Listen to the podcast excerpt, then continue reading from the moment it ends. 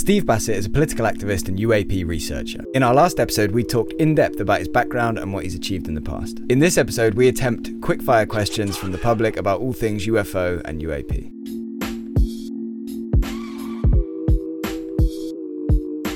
So today we'll do quickfire questions. We're going to try and keep it to about 5 minutes a question, and we're going to jump in and start with, what is your favourite UFO-related movie, and which UFO-related movie do you think is the most accurate? So it's kind of two little questions there.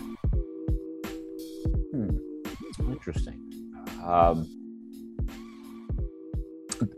There are a number of films about, well, actually... you would call them E.T. movies. Mm-hmm. The movies are all about E.T.s. They're not about UFOs. There have been a couple of films, I guess you could say, were about that. And of course, we call that UAP now. Yeah. No, films about aliens. In the film industry, that's all about aliens. Extraterrestrial doesn't sound evil enough. Now, can you imagine the first movie, Alien, being extraterrestrial? In fact, Spielberg ruined that. Yeah. In other words, extraterrestrial in terms of... The idea of using extraterrestrial as denoting evil ETs was destroyed by Spielberg, okay, with E.T. the Extraterrestrial. Yeah. That's okay. That's all right. There are certain ones that stand out for me. And as I've said many times, the film industry is significantly responsible for the awareness of the extraterrestrial concept worldwide. Mm. I think it would be hard to find, except maybe in the middle of the Brazilian rainforest, people that have not seen a movie that had extraterrestrials in it. Mm. All right. There's been like well over 500 of them since 1950. Most of them are bad guys, but there's some good guys. All right. So, and by the way, I did some research, and perhaps the amount of total revenues and money made from films in that genre exceeds $200 billion. It's the most lucrative genre in all of film, which I like to point out to the film industry every chance I can, right? You're making a lot of money. What are you doing for me? What are you doing for the activists? Okay, right? Are you just nothing about money? And of course, the answer is that's pretty much what we are. We're nothing about money. Okay, what's your problem? Some outstanding films. Look, Contact was a fantastic movie in a lot of ways. Andrillion was, I think, the principal writer, not Carl. Certainly, Close Encounters of the Third Kind was a breakthrough film. It was probably one of the closest films in terms of depicting the E.T. reality in a way, the presence. Yeah. All right, and how people would view it. It just has so much in it. And so it's there. Recently, the film Arrival, which is a complex film, but I was extremely impressed with that film. Yeah. All right.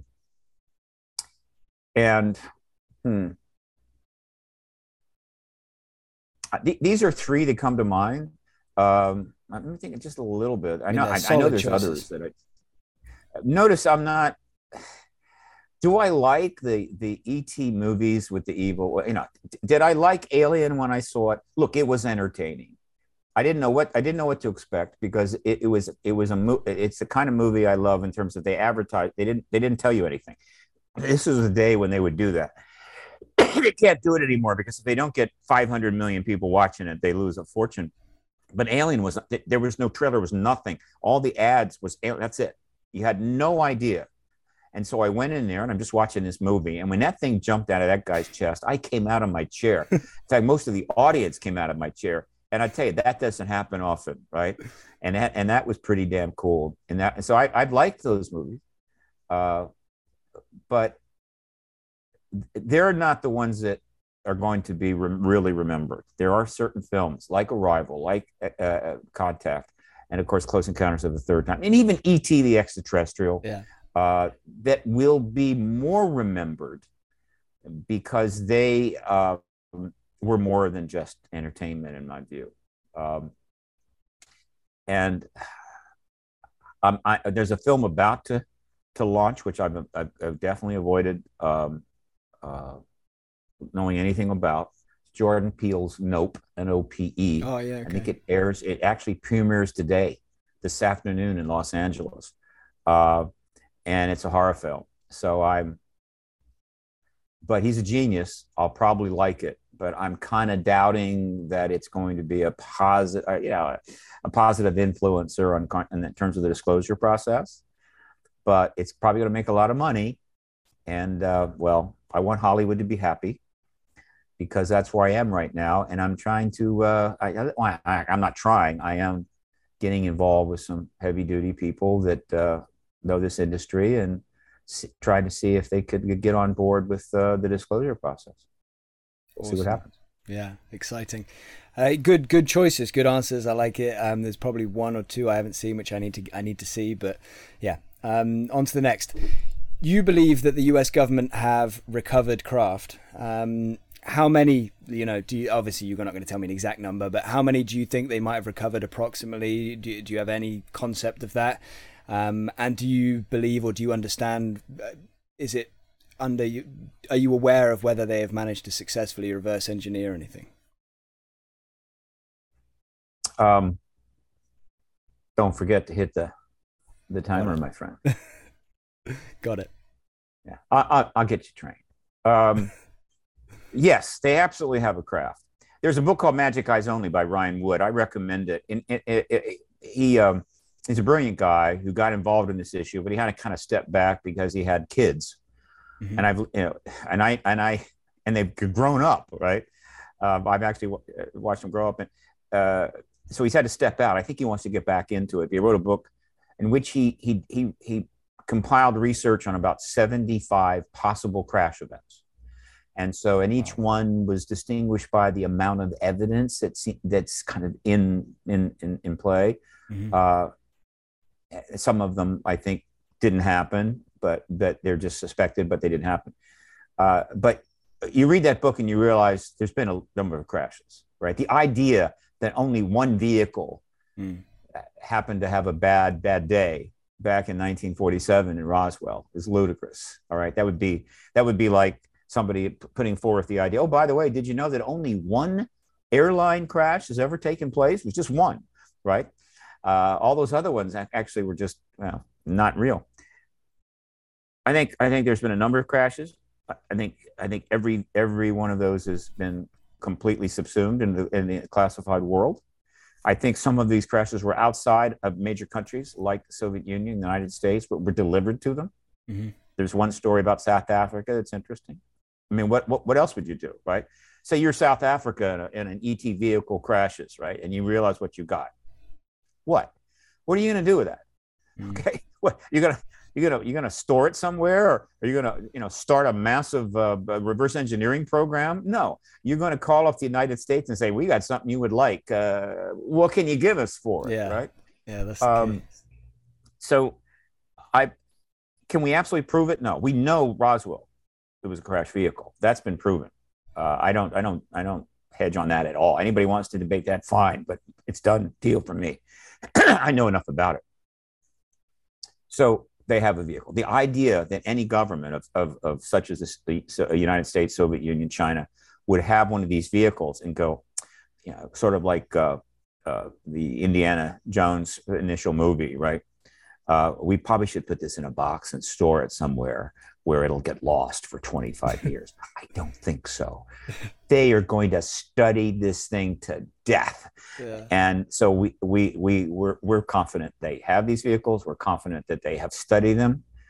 The question is, were any of them, how would you say, still workable, mm-hmm. so that they were able to re-fly it?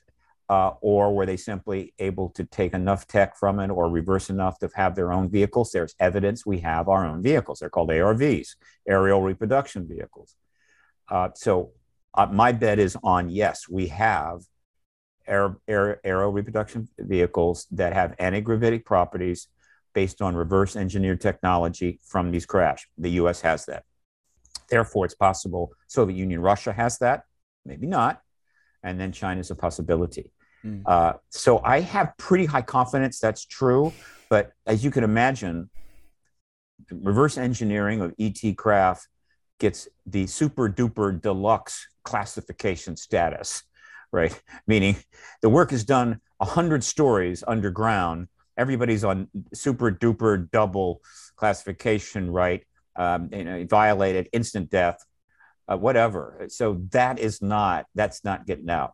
Yeah. But we have still enough, how would you say, incidental info and some interesting witnesses, which you can't run at the ground. Yeah. That I believe so. And I think that is extremely important. After disclosure, can you imagine if they're able to then finally reveal to us, sorry, but we do have anti-gravity craft, and you could have been flying in them sooner and gotten from San Francisco to New York a lot quicker, and it would have been pretty cool, but we just couldn't allow that. But we do have that. Now, people are going to get pretty cool, excited about that. And they may also say, look, we actually can move around the solar system a lot easier than you might have thought. And so the space era of the human race is actually already much further along. And so people will be very excited about that and be going, all right, you know, this is the kind of stuff that's going to make people go, hey, look, I know you kept it a secret for 75 years. Let's bygones be bygones. All right. When do I get to fly one of those anti-gravitic babies? Yeah, we'll be like, oh, it wasn't you that decided to keep it a secret 75 years ago. Let's see it in action. Like Will Smith in the Independence Day. I got to get me one of these. Yeah, I want one of those babies. Yeah, for sure. So lots of people think that the president of the United States wouldn't necessarily know the full truth about whatever is being hidden, as they are, in a way, temporary employees, right? So in your opinion, how much would a president know? And I'm assuming it's different for each president. So how much do you think Obama, Trump, and Biden would have known individually about this subject? The best assessment that I can provide, because we have, again, the truth embargo is not just an effort to not acknowledge this issue. It's also a very successful effort to minimize anything coming out of the government on this subject. And when you get to what presidents know or don't know, that's very strongly protected about all things. Right. I mean, believe me, the list of things that presidents know that you don't know that they know them is a very long list. Okay. My best assessment is this. Every president, one way or another, has known that this phenomenon is real. You don't have to get a briefing from the CIA to know the phenomenon is real. You can just go on Amazon or go to the bookstore back in the 60s or whatever and read some of the research being done by your fine citizens. There's always been evidence of research out there all the time.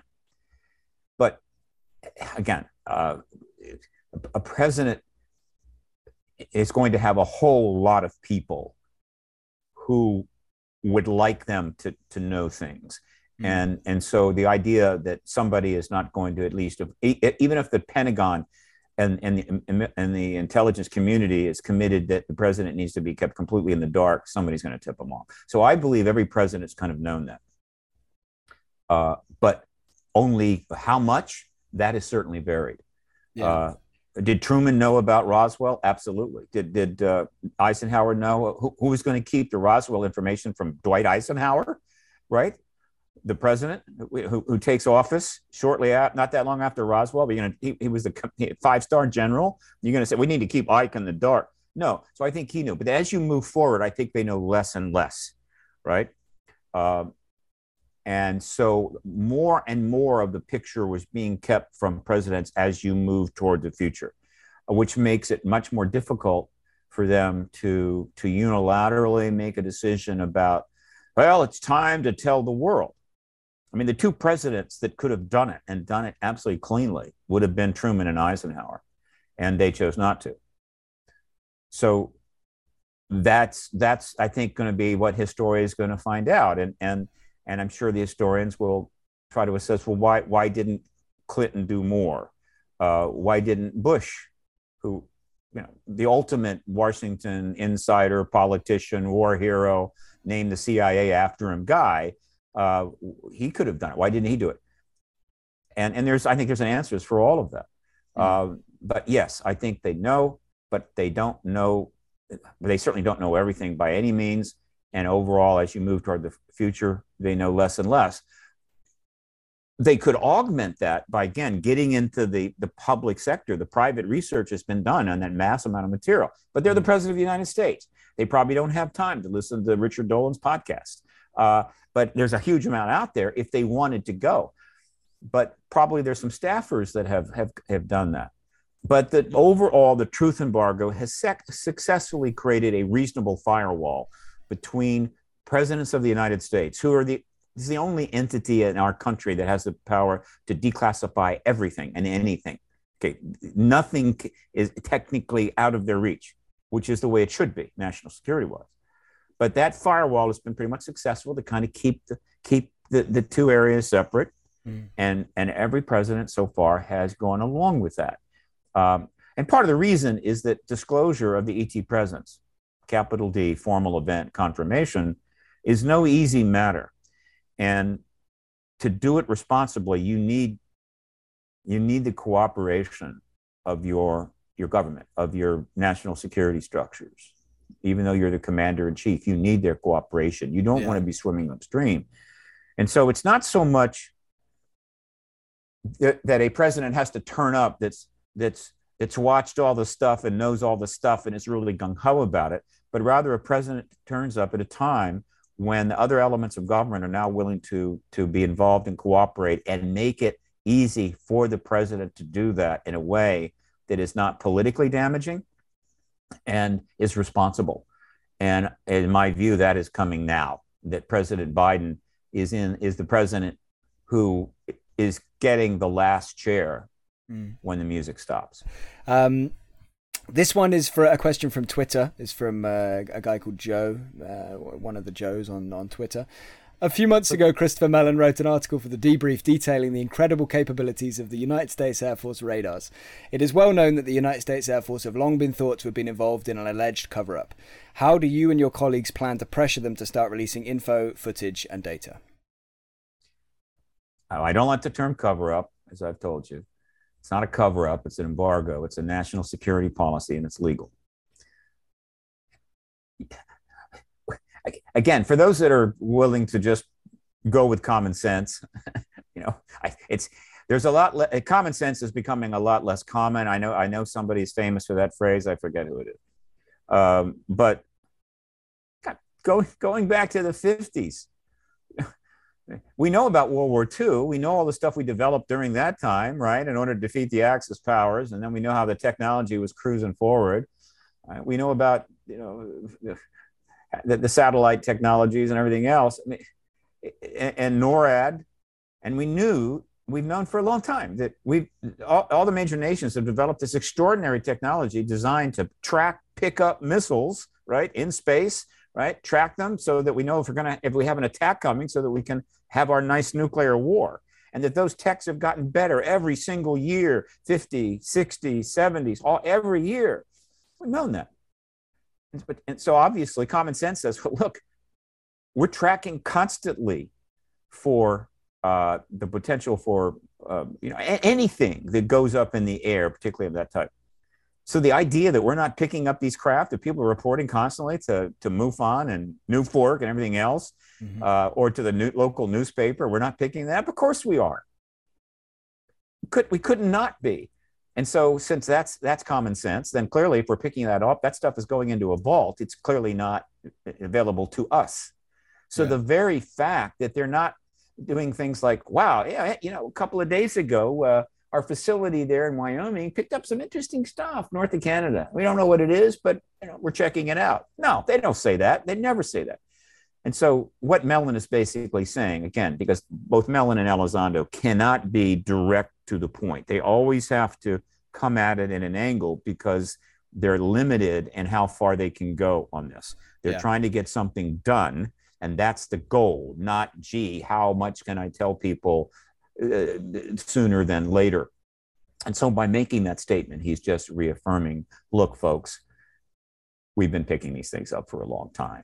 And clearly, we're not telling you about it, which means that, there's a truth embargo. All right. And I'm just reminding you of that. We have an enormous amount of radar data from any number of facilities, as well as, of course, gun camera footage and all of that. And it's in the vaults, wherever the Department of Defense wants those vaults to be. And it remains there and will remain there until we're able to get to the point where this stuff can be declassified. But as we know, a couple of in other words, those gun camera clips that were delivered to the New York Times by Leslie Kane and Ralph Blumenthal that eventually come from Mellon. Think of those three clips as symbolizing everything that our government and the Russia, Soviet government and the Chinese government have that they've picked up from their endless and constant surveillance of space in the skies, so that they want to make sure they pick up that nuke missile you're sending their way early, right? As well as all of the film that their defense planes have done as they've gone up to check out bogeys in their airspace that turned out to be not, you know, stray airliners, but craft that could simply disappear virtually in a half a second. All that stuff is in the vaults, and that's what those three gun camera clips represent. And some people probably don't understand that, and they're thinking, wow, they finally released what they know about the ETs. Please, no. So that's my take on Mellon's statement. It's a strong statement, but that's not a cover-up. That is a national security policy, that this information that we're gathering through our technology resources is declassified and not available for public consumption yet for national security reasons. And that has been the case since 1947. Is there anything that you think can be done to kind of push the Air Force to release more of this? Because it does feel like the Navy have been more open, even though they're clearly not being 100% transparent, but it seems like they've been more open than the United States Air Force. Do I think, push the Air Force? In other words, let's get some people together, head on down to an Air Force base and start picketing the damn thing and saying, you know, we want the ET information, we want it now. No, you can't pressure them. The way you get the information that is in the hands of, whether it's the Air Force or the Navy or any other military force, service or agency, is to support the hearing process. Get former members of the Air Force and Navy and what have you in front of congressional committees under oath, testifying to what they know. This will lead to the ability to get that information. That, remember, the president has the power to declassify. The Air Force can't see self-declassify, meaning you got some Air Force guys over there at the Air Force going, hey, it's time to declassify that some of the stuff. Let's get it out. No, they cannot do that. That's the president. And so just, I invite people to be understanding of the services. Anything that they do, which the Navy has been leading on, they're being doing because they're allowed to do it, and they're not resisting it. The Air Force has stayed out of this, primarily in my view, because the Air Force's record on this issue is the worst.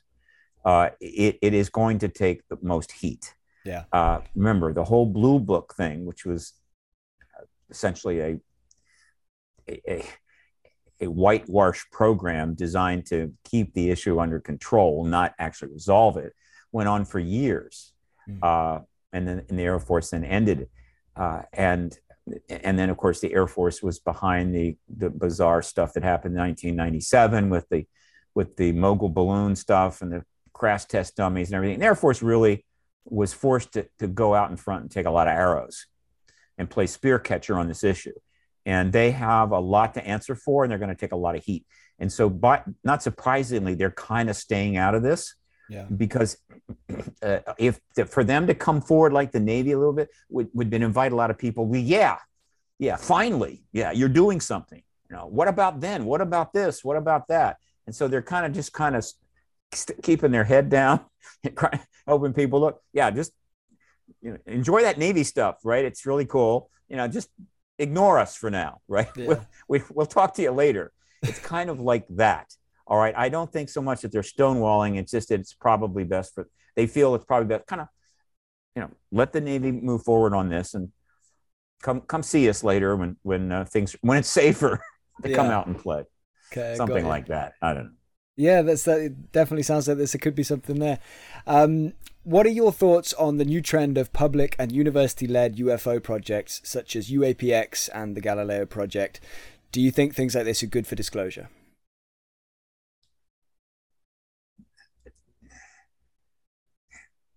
Anything that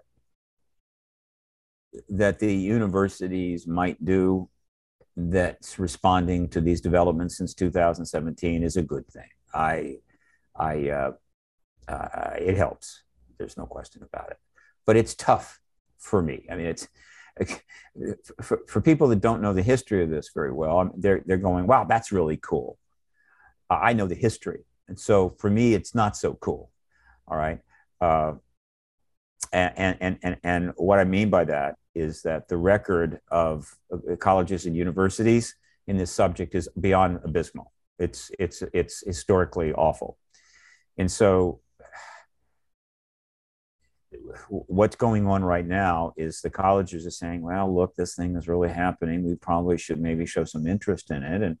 And so let's start checking up in the sky to see if there's anything there, or let's start reconsidering this idea of life somewhere else and what have you. And I'm going, well, that's kind of nice, but we knew about the E.T. presence in 1947, right?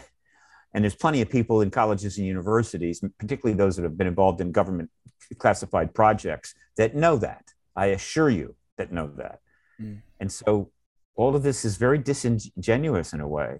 It's like, look, let's do something now that was actually started back in 1958 with the SETI programs to show that we're involved. That is disingenuous as hell. In other words, there's ETs here now. They're flying around in our airspace. They got evidence for this, massive evidence for this. And so what you should be doing is establishing programs to look and examine all of the evidence on this issue that's out in the public domain, analyzing the government's history on this and see if you can get to the bottom of it. So what they're doing is token. And it also irritates me because a lot of money is going into this, right? And that the activist movement desperately needs in order to help advance the truth process. So it's a bit retrograde.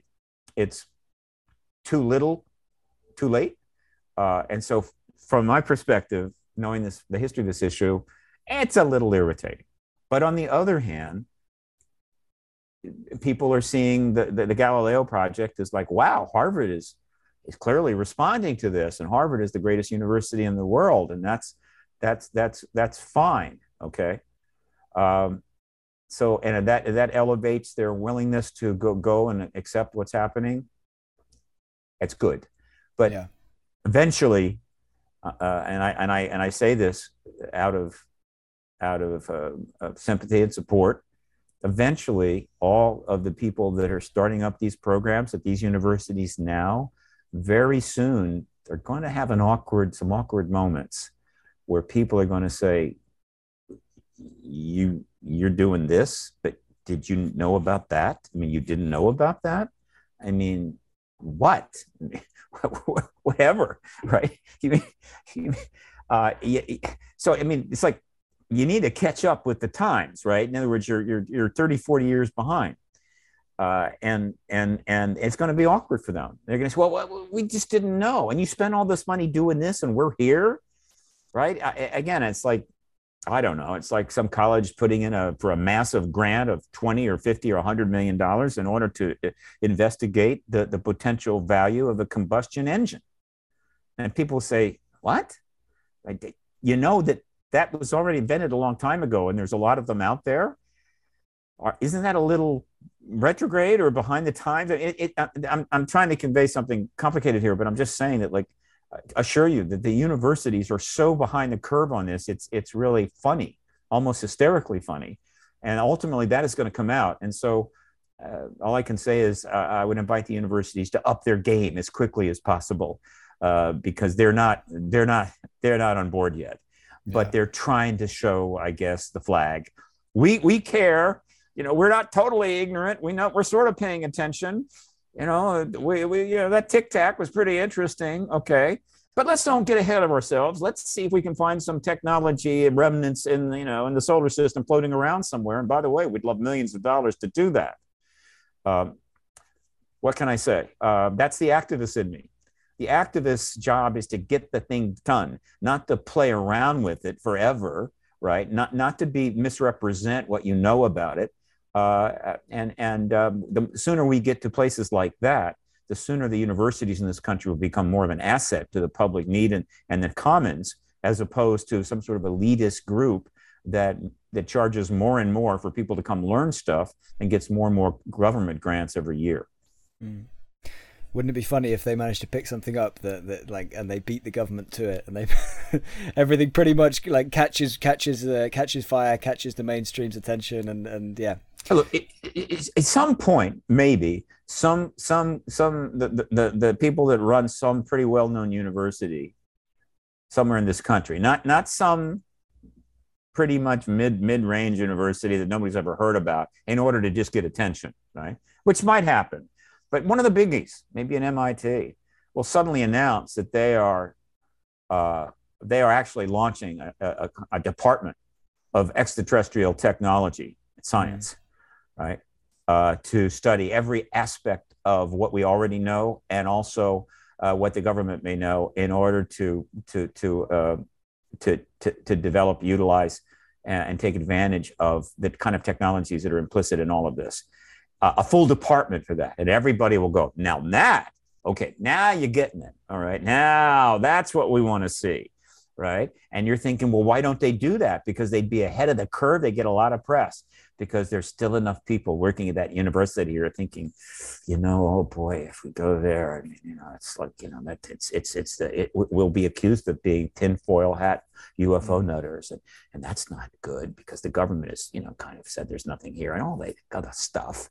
In other words, they're not able to break the spell that the truth embargo has built for all of these years. They can't quite do it yet. What can I say? Yeah. This is the nature of humans and institutions.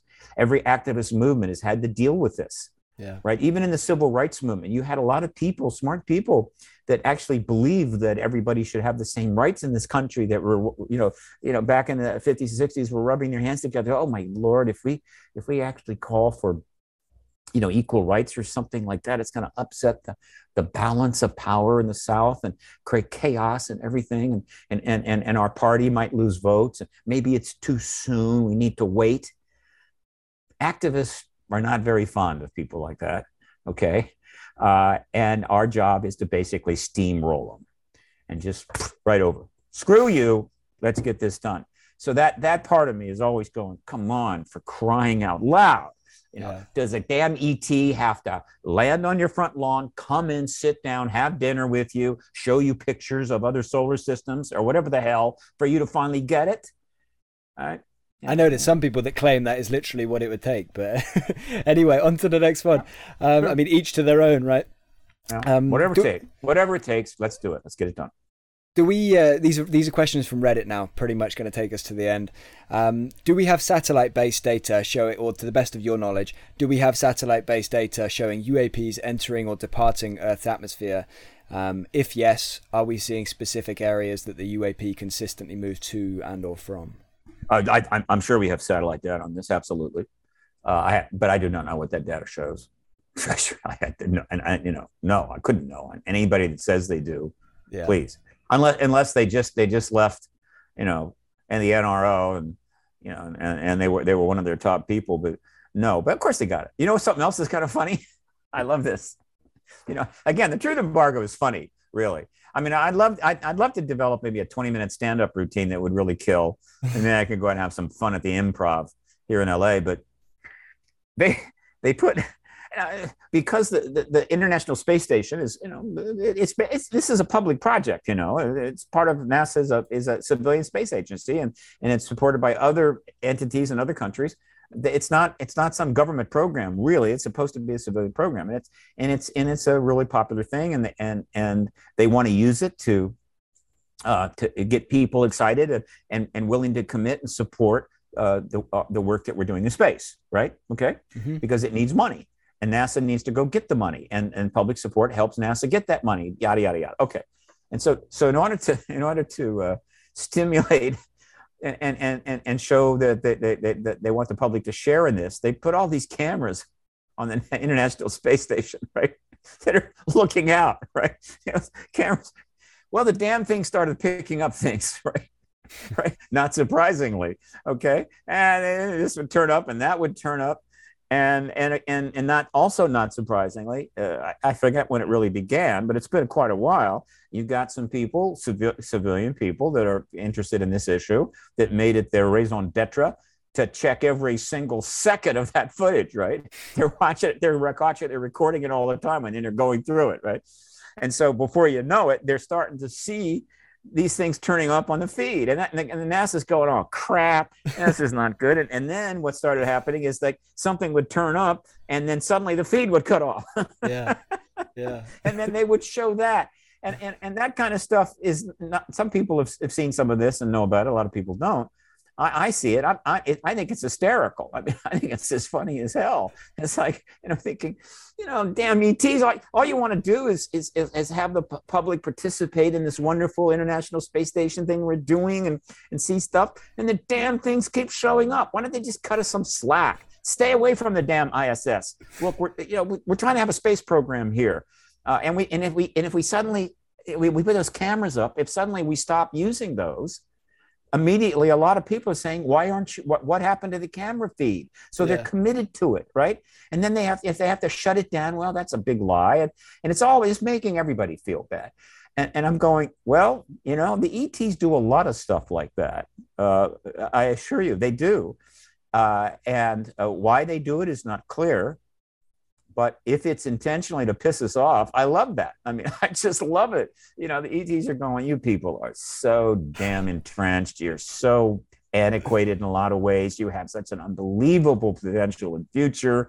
And yet you keep doing this nonsense and crap. And I don't want to go into the crap, but there's plenty of it.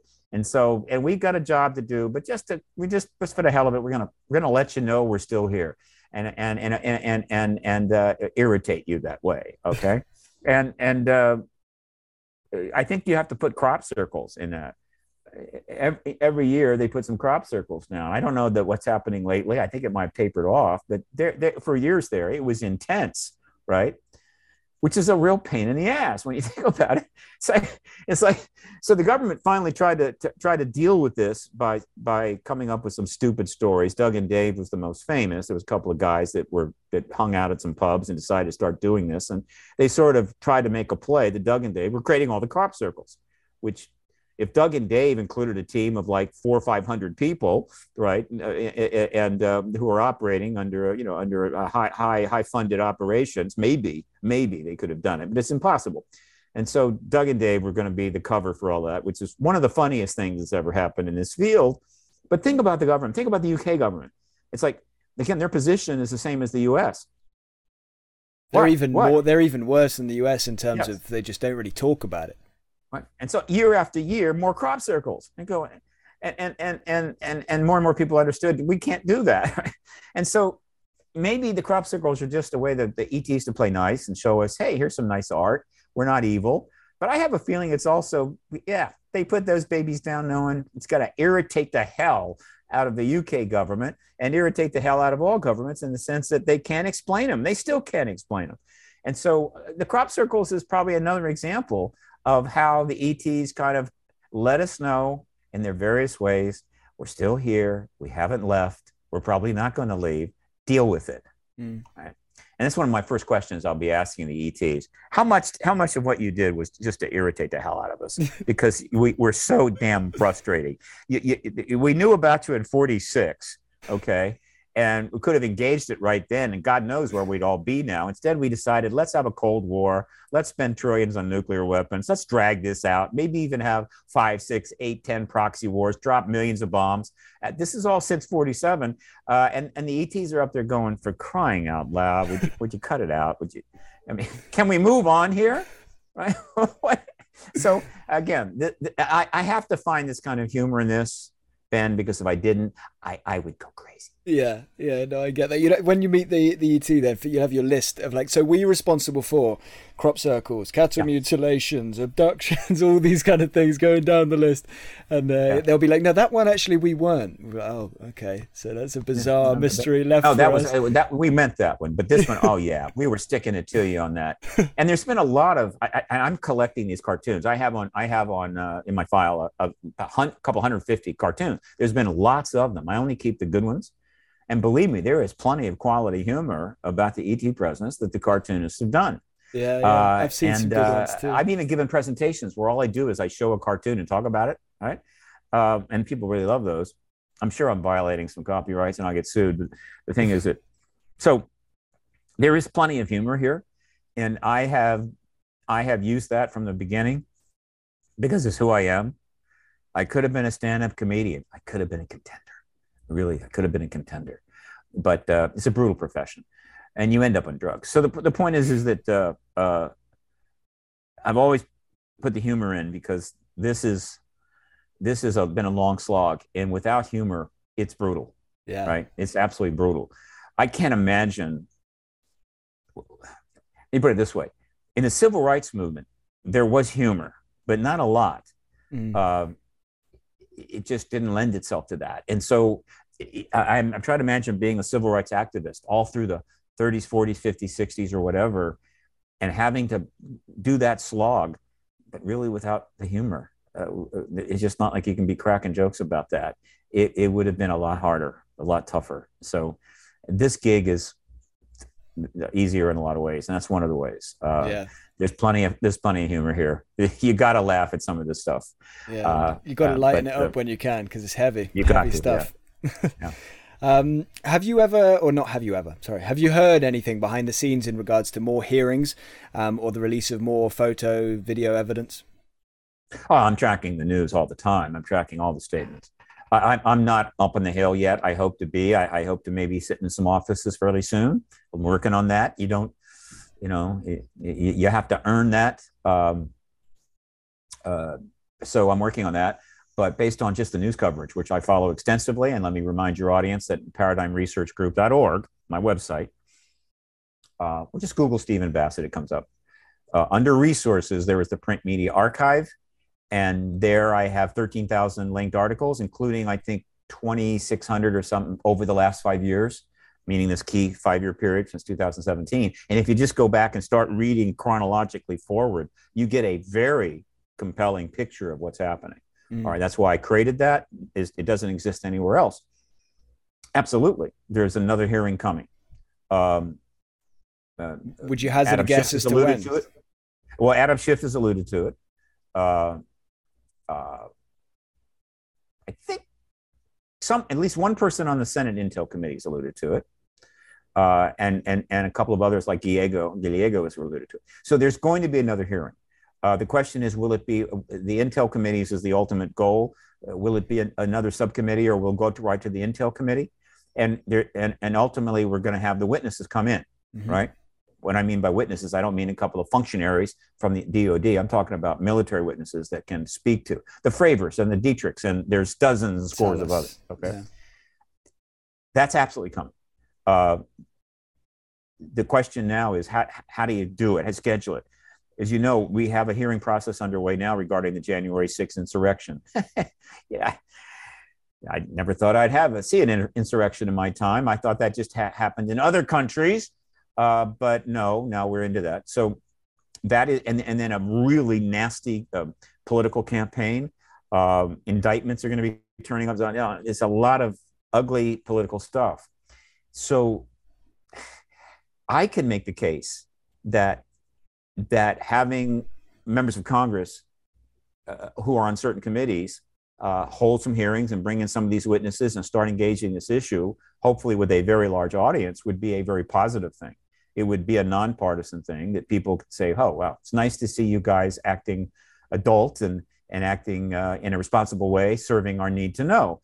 And that would be a good thing. And it might soften this other awful partisan stuff that's going to happen. Their attitude is probably, no, we can't do that. We've got a fight to the death here. We've got to focus just on that. We can't be distracted by doing something good, right? Doing something righteous. So I don't know how it's going to play. However, what has taken place to date is of a substance that there is no way that they can come forward and say, look, okay, we expect we'll probably get another hearing maybe sometime later in 2023. That's not going to fly, I assure you. So, and there's more coming in terms of this, what is known about this issue. There's more things going to be popping up. The journalists, the big media is now involved. They're looking at the ratings they're getting on these stories. They're looking at the responses, and you're going, you know, this is a hot topic, mm-hmm. and so they're not going to back off. They're going to pursue this. So there should be more hearings this summer. That they're going to be taking their usual break, but I just think there will be. And so I don't think I'm being overly optimistic. The next hearing will tell us a lot. Yeah. It'll give us a sense of the pacing, but there's already competition on Capitol Hill right now from members of our Congress, House and Senate, who are competing literally to be more aggressive on this subject, mm-hmm. right? Which has never happened before. Yeah. And once you get politicians competing for who can get further ahead on the issue, guess what happens? Yeah. Things start really moving, okay? Meaning, no way I'm letting that guy get out ahead of this man. I can get involved here, right? I got something to say. So I'm going to say this. I'm going to say that. Burchett and Tim Burchett and Mike Gallagher are kind of doing this right now, okay? They're kind of jockeying for who can go further. So a lot of people are not picking up on that. I am. And I know enough about the Washington to know that when that starts happening, you're going to see some action.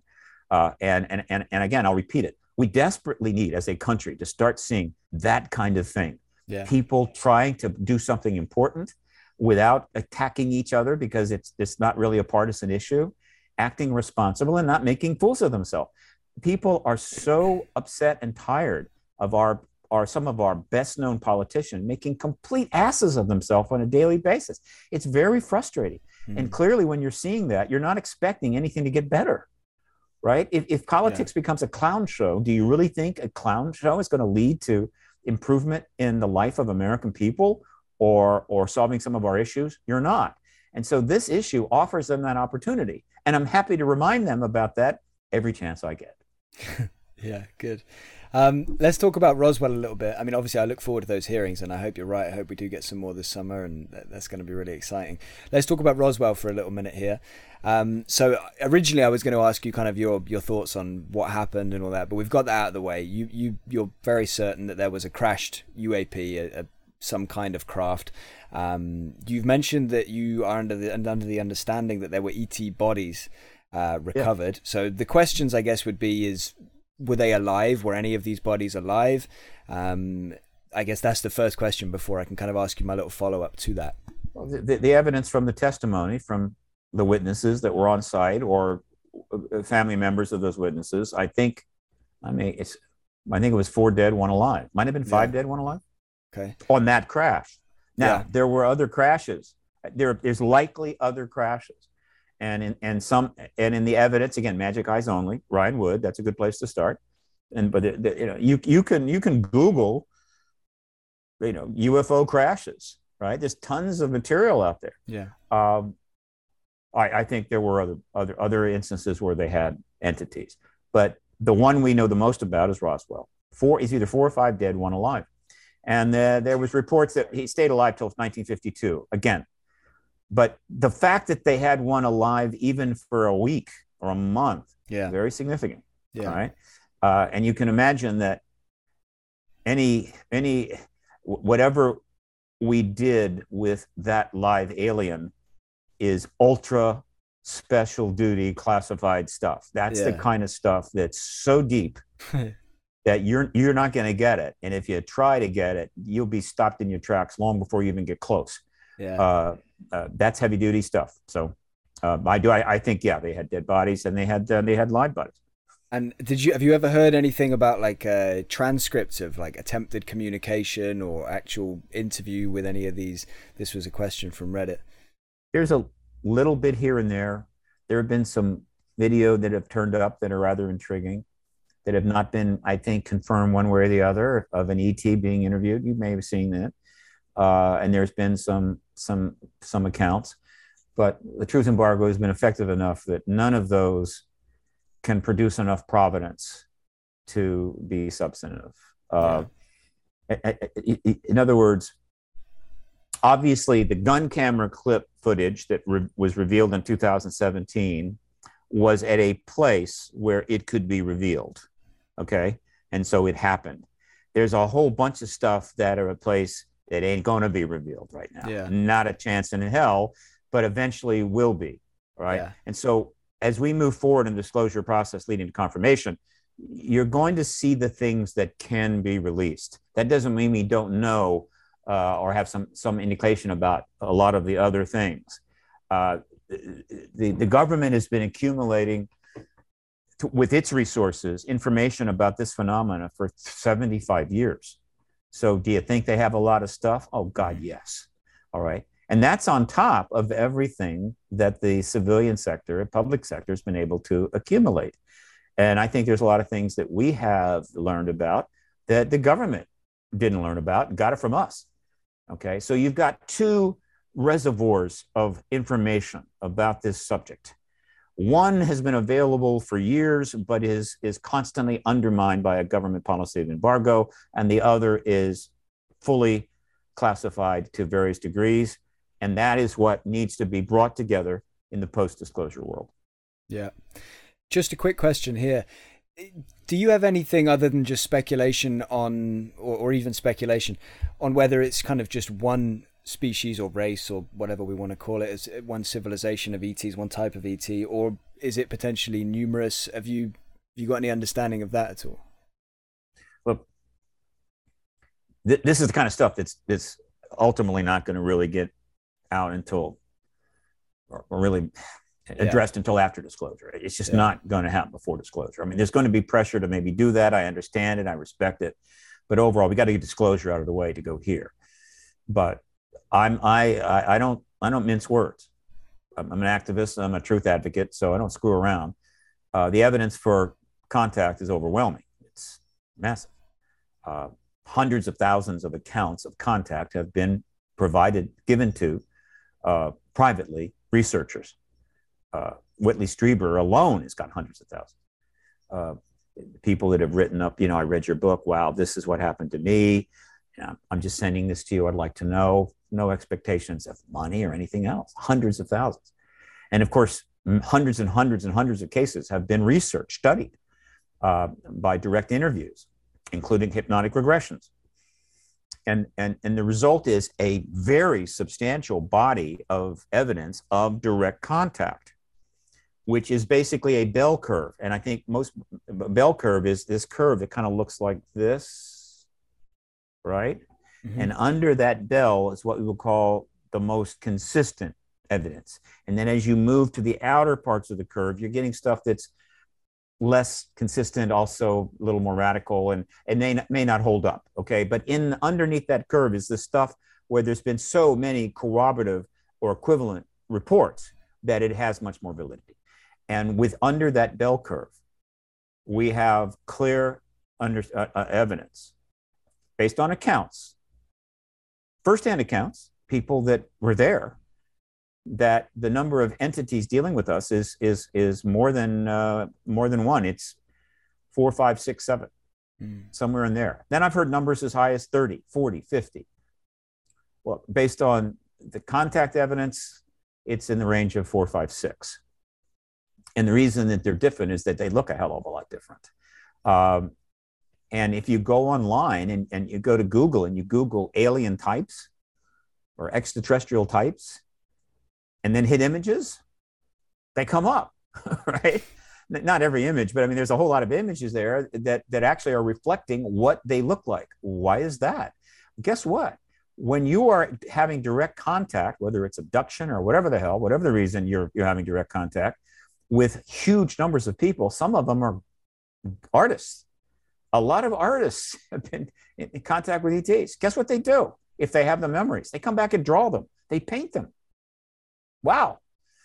Generally, they're not allowed to take photos. Okay? For whatever reason, whenever somebody is going to be having contact with an ET, they're never able to get the camera and take it with them. But they paint them. God bless them. Yeah. So there they are. So logically, it's not doesn't have to be, but logically, when you've got more than one, quote, species, I don't know if that's the right term, that look very different, but are clearly sentient, one would conclude that they evolved on different planets. Yeah. That's not necessarily the case. The odds favor that, but it's not, there's no, the only reason, the principal reason why we are the only, well, that's not true. We're not the only sentient species on our planet. I'm absolutely certain that whales and dolphins are sentient, and possibly even elephants. Okay. Who cares? And why does it matter? It's important, right? Particularly because we like to slaughter whales and dolphins and elephants, but because of the nature of how they're built, right? Whales and dolphins and elephants, they're never going to have a space program. They're never going to build a computer. Okay, it's not their fault. Okay. It's not their fault. It's what nature gave them. You can have sentience without fingers, okay? And so it's possible that you could have a planet where you could have multiple sentient species capable of developing technology. In other words, you could have a planet, our planet, for instance, could have multiple different species of human types. I don't know how to describe it. In other words, we know that there have been many hominid types, right, that were eventually basically sentient, but they're gone now. Why? Because they got killed off. In other words, as sentient species with fingers, because of the nature of evolution, survival of the fittest, and so forth, the way human life evolves, which is a competition, we kill each other off. And so likely you end up with only one. There will be one, right? There can be only one, right? What's that, Highlander? And so maybe the Neanderthal could have eventually been operating in this planet along with us and have their space program, but probably not. Only one is going to emerge. So I think on these other planets it's probably similar. And so the conclusion that I've come to is that we are dealing right now with at least 4 or 5 or 6 that are from 4 or 5 or 6 different solar systems. But they are engaging each other. They're involved with each other, which is very significant. Yeah. If you've got multiple species, sentient species from different solar systems dealing with each other, that confirms that the ability of separately evolving sentient species can work collaboratively. That's an important thing to know. All right, very important thing to know. And so, which then. So that's the answer to that question. Now, I mean, I could go on for an hour of the implications of that answer, but that's the answer to the question. I'm going with 4, 5, 6 from 4, 5, 6 different solar systems, probably closer to us than farther away. In other words, stuff that's maybe 5, 8, 10, 20 light years, as opposed to, 5,000 light years. I mean, I don't think that's hard. And they're kind of in the neighborhood. You know, these are our neighbors. Okay. And naturally, you hang out and deal with those that are kind of in your neighborhood. It's a big galaxy. Just dealing with the neighborhood's kind of will take up your time. All right. We're going to be learning about our neighbors and maybe interacting soon with our neighbors. And hopefully they're nice neighbors. Yeah. And we're all going to be able to get along. Let's hope they're friendly. It reminds me, something you said there reminded me of a famous quote from Lou Elizondo, where he kind of alluded to mankind's plural and kind of got everybody's head spinning with that, and everybody was like, trying to figure out what he was trying to allude to there. Anyway, do you think UAPs are something the average person will eventually be able to understand and comprehend, or do you think we are doomed to wonder forever? What, by UAP you mean the phenomena or the craft? I would imagine it's kind of all of it. I would imagine it probably encompasses everything. I think that human race will embrace this issue, and you will see a learning curve and of unprecedented vigor and intensity, where we will just everybody, one way or another. There'll be an autodidactic process that's going to underway, and then of course all of the institutions are going to literally jump into this issue and study it to death. They're going to want to know everything, and we'll figure it out. It's in some levels not that bizarre. It's another planet over a period of billions of years, evolved life and eventually evolved sentient life. And that sentient life eventually developed technology, just like us.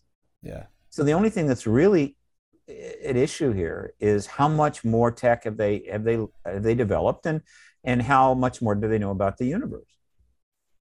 Yeah. I mean, what's the big deal? Now, they may know some things about the universe that is difficult to explain to us, but that's not shocking.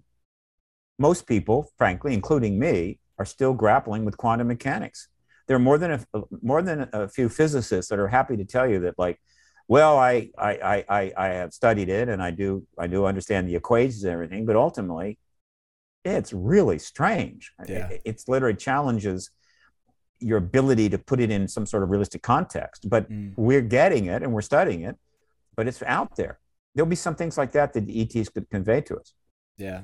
But again, does that sound like, again, one of the effects of the truth embargo is to create so much uncertainty and speculation and mystery about the phenomena that people have naturally developed oversensitive, overhyped views about it, like, oh my God, they could be time travelers, and what does that mean, and how could we possibly understand that, and on and on and on, as opposed to they have another planet and they can fly from planet to planet.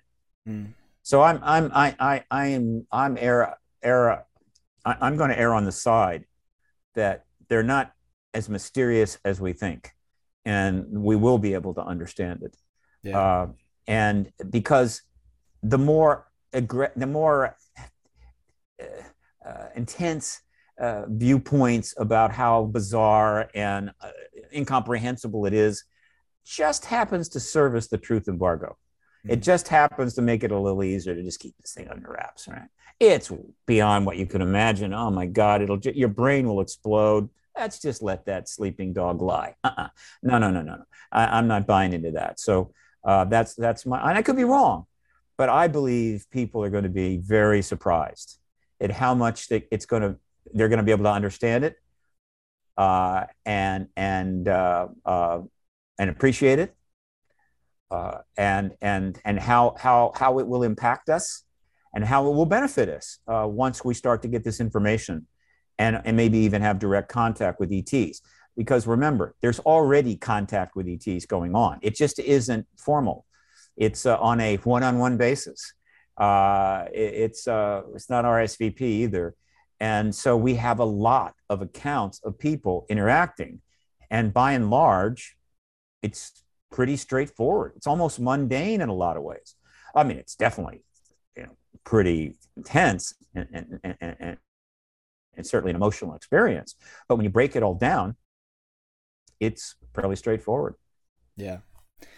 No, I think when I look at all this stuff, it does seem like the simplest to understand explanation to explain all of this is simply that, yeah, that's something coming from another planet, another solar system.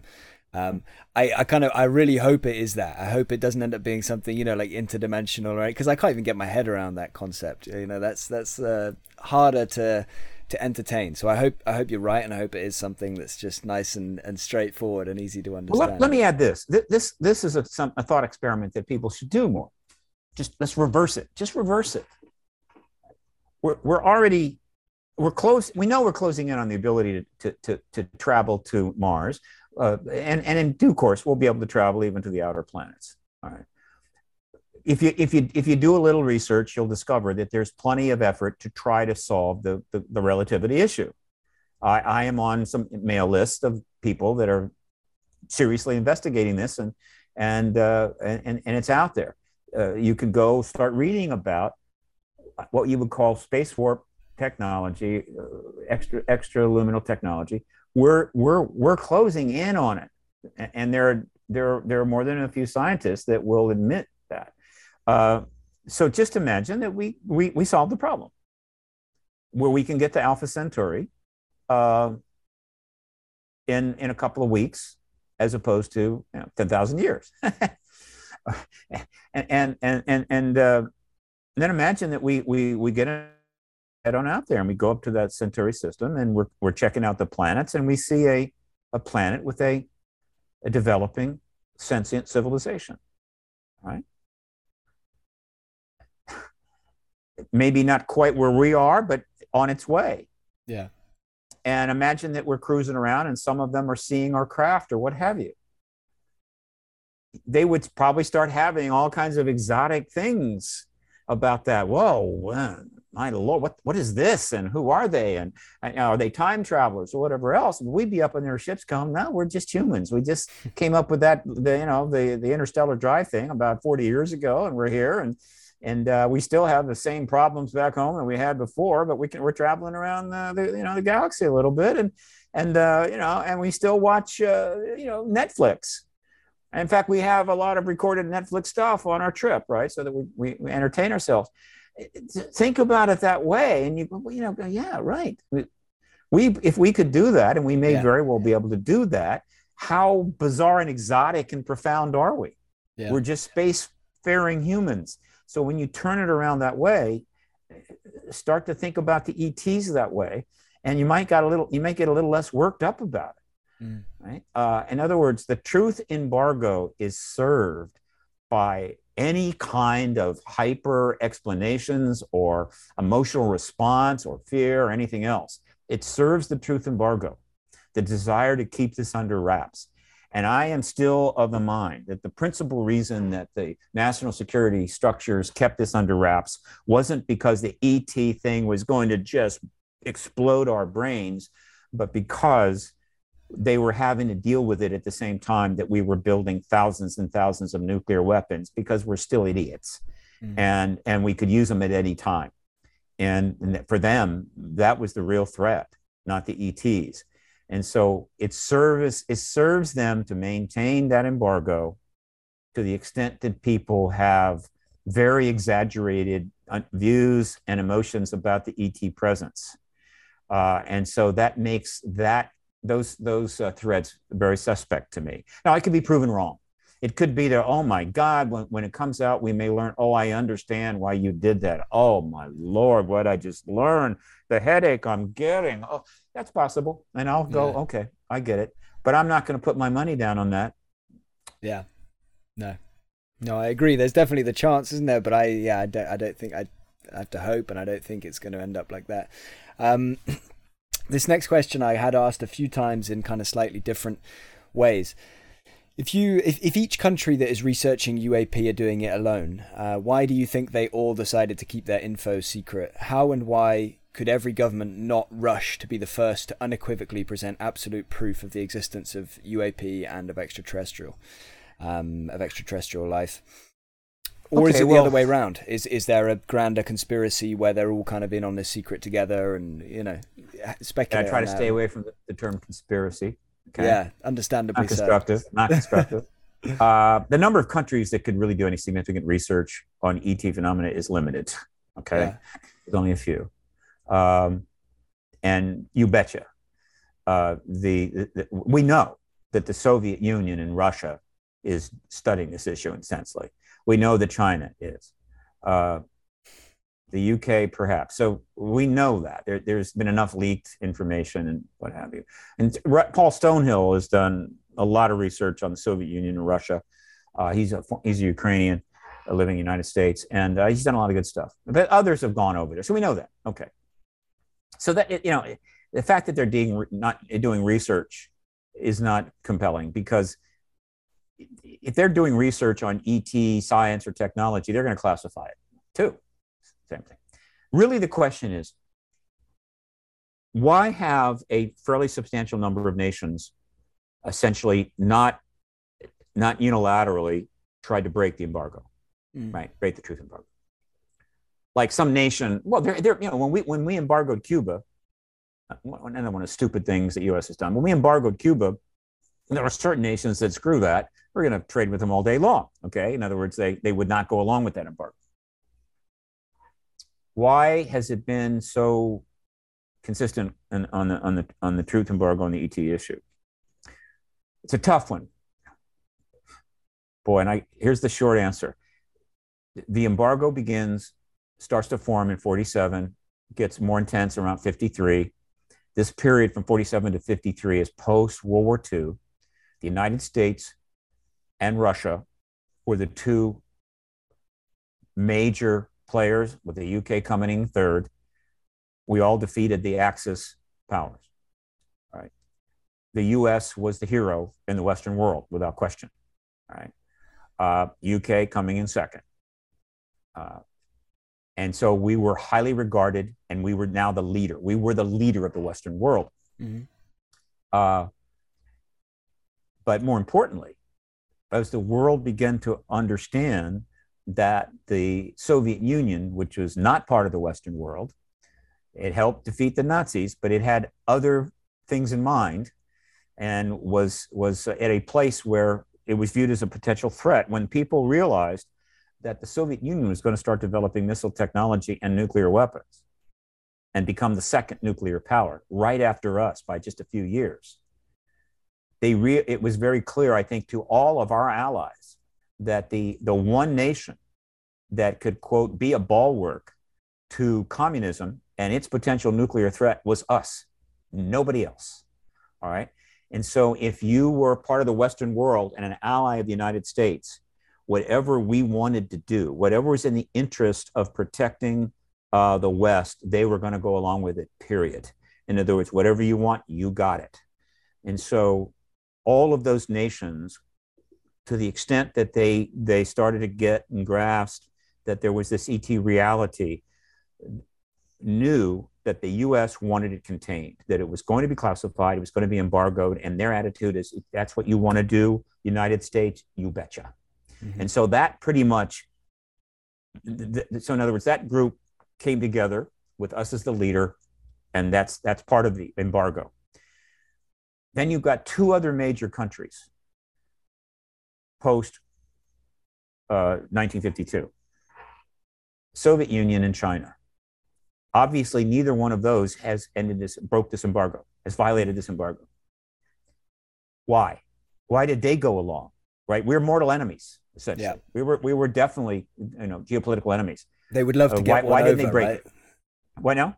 They would love to get one over on the U.S. or to get ahead of the game. Would they? Yeah, they're not. In other words, if they're going along with the embargo, it isn't because of love of us or admiration for the United States. Okay, we got that.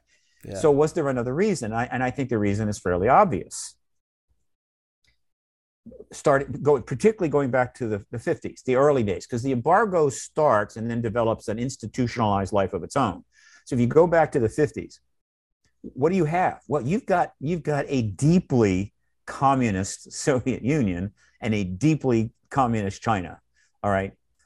We're talking about the era of Mao. We're talking about Stalin and so forth. And so these are very autocratic systems. Control state systems. That's what they are, and so from their point of view, telling their citizens that we're not alone in the universe. There's other systems out there, other planets, other entities with higher technology. That is not in the interest of a control state. That is not in the interest of an autocratic state. That is basically it keeps order and manages itself by demanding and getting full allegiance from the people. You do what we want, when we want, or there will be consequences. We don't want you protesting. We don't want you thinking outside the box. The best example of this is North Korea. They're the ultimate, but neither China nor the Soviet Union could ever achieve what happened in North Korea. That's why it's called the Hermit Kingdom. Mm-hmm. But I think deep down, they'd love to have pulled it off, right? There was an entire Soviet Union run like North Korea. Yeah. And so from their point of view, no. We're not going to let us know about that. We'll deal with it. But they don't need to know this. All they need to know is the Communist Party is the supreme ruler of this country. And you just get that. And that's all you need to know. Same thing in China. And so these control autocratic states, they went along with the truth embargo. As far as they were concerned, that's fine with us. Yeah. All right. And then the question, and I've raised 1,000 times in the last 26 years, is would they ever break from that? And I raised that all the time. And the reason I did it was not to encourage China or Russia to end the truth embargo, which I don't think would necessarily be in the best interest of the planet, but to keep telling our government, you keep dragging this thing out. They could do that, right? I mean, is Xi Jinping and Putin, are they working for you? And actually, they are actually CIA ops, and they're getting a paycheck from the Soviet Union, right? Are they actually your guys? Because if they're not, they could do this at any time. And you keep dragging this thing out like, hey, no, it's no problem. It'll all happen when we want it to happen. They wouldn't screw with this. And I keep reminding them of that in hopes that it might just spur them a little bit to maybe get the job done. Yeah. All right. And so that is the basic answer. There are a lot of other countries out there, I suppose, that could take, make a wild, play and come forward. But say the president of Uruguay decided to come forward and say, there's extraterrestrials here. I confirm it today. I don't think it would go very far. I don't think it would go far. It just wouldn't happen. It would be embarrassing. Mm. It would be interesting, and it might stimulate the process, but it wouldn't end the truth embargo. No. Right? So no. That's one of the many reasons why this thing has managed to last this long. But I tell you, the ultimate answer to that is really a massive volume book from a major research project that will explain all this, and it hasn't been written yet. Yeah, no, I got you. But that makes a lot of sense that even though there would be large benefits to come from being the one to reveal this, they prefer the benefit of having everybody in their country under control and not shaking the boat, not rocking the boat too much. Yeah, if you look at Russia right now, the only reason that Putin's getting away with the Ukraine war is because they've really got most of the population completely bamboozled. Yeah. Right?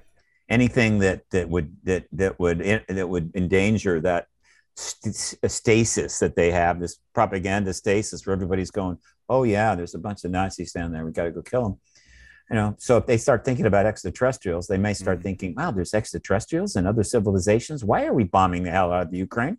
Yeah. I mean, that would be a logical question. And of course, they'd immediately have to be put in prison. But again, I'm trying to make a joke out of something pretty damn serious. All right. Yeah. So let me reemphasize. If that is true, if that's why communist China and communist Soviet Union and Russia, well, communist Soviet Union and autocratic Russia have done it, why are we doing it? Okay? Why are we doing it? We're not an autocratic state, right? What's the mind control, population control, worldview control thing that's on our mind that's going, yeah, we can't confirm this, right? That's a question I'd like to ask some of these people. What exactly was going on, okay? In other words, it's obviously not the same reason. And it's a reason I fear that we will probably question. Meaning, my gut feeling is it'll probably, in a lot of ways, come back to money, to profit, and to things like that. I would imagine maybe 75 years worth of time since Roswell, they've been trying to figure out how to make a profit from this, and they wouldn't want to maybe make it fully public until they're ready and set up in that department to capitalize on it. It's just a little theory I have. Yeah, look. I'm sure there's more to it. I would not phrase it that way. The government, the military intelligence community is maintaining the truth embargo not to make money, okay, I assure you. Now, there are people who have made money from our research programs and so forth, government contractors, perhaps. There are people out there that are making money that might have to shift their business model if ET technology were revealed. Yeah. But the idea that the truth embargo and all that it took to do it was being done so people could line their pockets, that services a certain how would you say, there are people that people like to look at the world that way, to kind of services their worldview, but it's not accurate. And so I tend to push back against it because it's important that the activist movement be accurate. In other words, it's important that we try as hard as possible to ascribe to all of the working entities in this issue a relatively accurate explanation of what's going on, and not ascribe things that it's not true, because that violates the fundamental premise that this is a truth advocacy movement. It also alienates people that could be allies, right? But I understand that the truth embargo has left it open for that. In other words, essentially, because they won't admit there's ETs here, then you have a license to ascribe anything to it, because we don't have the full picture. So make it anything you want, okay? Call it a religious cult. There's people that have kind of gone down that way, that there's kind of a religious cult inside the government, and that religious cult is so fundamental that they simply won't let it out, all right? And I'm going, eh, come on, that's not what's going on here. And so that's not helping. But again, we don't know for sure, so I need to be humble and not overstate. Yeah, well, I can't wait to find out if we ever. Why have intelligence and government leaders suddenly become much more communicative about UAP? And why is all this like happening now? Yeah, the simple answer is that all of the work, all of the effort to keep this issue alive, to do public research, genre journalism, pressure the mainstream journalism, all of the efforts over all of these years brought us to a point where we could move to a place where the comfortability level of engaging the issue became appropriate. And as I've mentioned before, the thing that really broke through was the events of 2017 and the fact that, for whatever reason, the New York Times felt, yeah, we're going to do some major, we're going to do these articles. This is a big deal. We're going to do them, right? They clearly had the potential to change the situation, maybe even break the back of the truth embargo. And for decades, the New York Times position was, we're not going to go there. They said, Matt, we're going to go there. Part of the reason was the people that came forward were high-level national security people with jobs at the CIA and the DIA and so forth, including researchers. Clearly, something was going on inside the military intelligence complex that I think the New York Times looked at and said, looks like things are happening. Let's get on board. So they put those articles in play, and things start picking up. And every time another article turns up, every time one person comes forward, it makes it easier for the next person. And so it's essentially a ball snowball rolling down the hill, yeah, right? Snowball effect. And so what's happening now? The reason it's now is because that's when that started, mm-hmm. right? It could have been 5 years ago, 10 years ago, but a whole lot of people help make this happen. In other words, if we are now on the goal line, and we are about to either run the ball over or pass into the end zone for the big touchdown, okay? How do we get there? Because a whole bunch of other people, starting back at the other goal line, have been moving this ball up the field for 75 years, all working together, pushing it, right? Until we finally get to the goal line. That's how you score a touchdown, right? Okay. Yeah. And so now that touchdown is going to be scored, and it's also the case that in football, when a touchdown gets scored, it's either by one person who runs it in, or two persons, one who passes it to the other, and they're the ones that spike the ball. They're the ones that and everybody else is going around, hey, we did our job, but nobody gives a crap about them. It's like who scored the touchdown, the blockers, and I like that analogy because the touchdown that's about to be scored, that we'll call the disclosure touchdown, is basically it's a two-party touchdown. It's Elizondo and Mellon, and who's passing the ball to who, I don't know. It doesn't really matter. But these are the two gentlemen that are going to be spiking the ball in the end zone. These are the two guys that are probably going to be holding up the Super Bowl trophy, right? And everybody else, a whole lot of the people, right, help get this trophy, right? All the rest of the team and the trainers and everything else, but we're the ones holding the trophy. That's the way life is, and that's fine with me. All right, so that's the best answer I can give. Why now? Because that's the way it worked out. These people got to the point where they were prepared to do what they did, and that's the To the Stars Academy, and then follow that up with the approach to the Hill and to the media. And they had the gravitas that people in the field, the genre where I work, didn't quite have.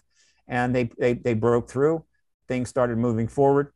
We started changing the language. No UFO, UAP, blah, blah, blah. And the next thing you know, it's a thing. The next thing you know, it's totally acceptable. It's okay. It's safe. We've been trying to make it okay and safe for a long, long time. And now it is. And so everybody should pat themselves on the back and get ready to move forward. Yeah. It was a great analogy, by the way. I really enjoyed that. The disclosure touchdown fits really well. But I've got to come up with a version of that for soccer. Otherwise, Europe is just not going to get it. So I personally prefer the version from your side. But yeah, you know. It's a little tighter. Yeah, the only other thing I was wondering with that one is, yeah, the snowball effect I felt was the most, you know, the most logical effect. So I guess it's not then that we've had a massive increase in frequency of UAP, which is a good thing. That's a good thing. So another question. About the same. But people are paying attention more. So it's possible we're getting a little more reports, and the news are willing to report them. But I have a feeling that overall their activity has pretty much been relatively consistent most of the 70 years. Yeah. And it's like you said, the more that this happens, the more people that see something and then report it. The next person that sees something feels more able to report it. And yeah, it's kind of the snowball effect in every different department. Hi, Mr. Bassett. I'm a long-time admirer of your efforts bringing attention to the phenomenon. My thanks. I've also been following this subject for decades. I think I see political progress, but I have thought that before only to be disappointed. Do you honestly believe that the truth embargo is close to being lifted? And if so, will it be within a year, 5 years, a decade, or when? There have been times over these last 20 years, particularly when the potential was higher than it is now. I mean, lower than it is now. It varies. It depends upon historical circumstances. Mm-hmm. And that's tough. It's tough. As an activist, you have to take the fundamental position it can happen at any time. You simply cannot engage government policies on the basis of, okay, we need to get something done. We need to do the right thing. I'm willing to settle for 60 years. I'll give you 60 years, do the right thing. No, you don't do that. You never do that, right? You know, Gandhi and the people, you know, seeking independence for India didn't go to the British and say, look, you need to leave India. You need to leave India. We're willing to settle for 35 years, okay? We'll give you 35 years, get the hell out. It's like you need to leave it now, okay? It's funny, though, that's what they're doing with net zero, right? They're like, oh, we'll cut down, we'll reduce the emissions in 50 years. Anyway, carry on. Sorry, just made me think of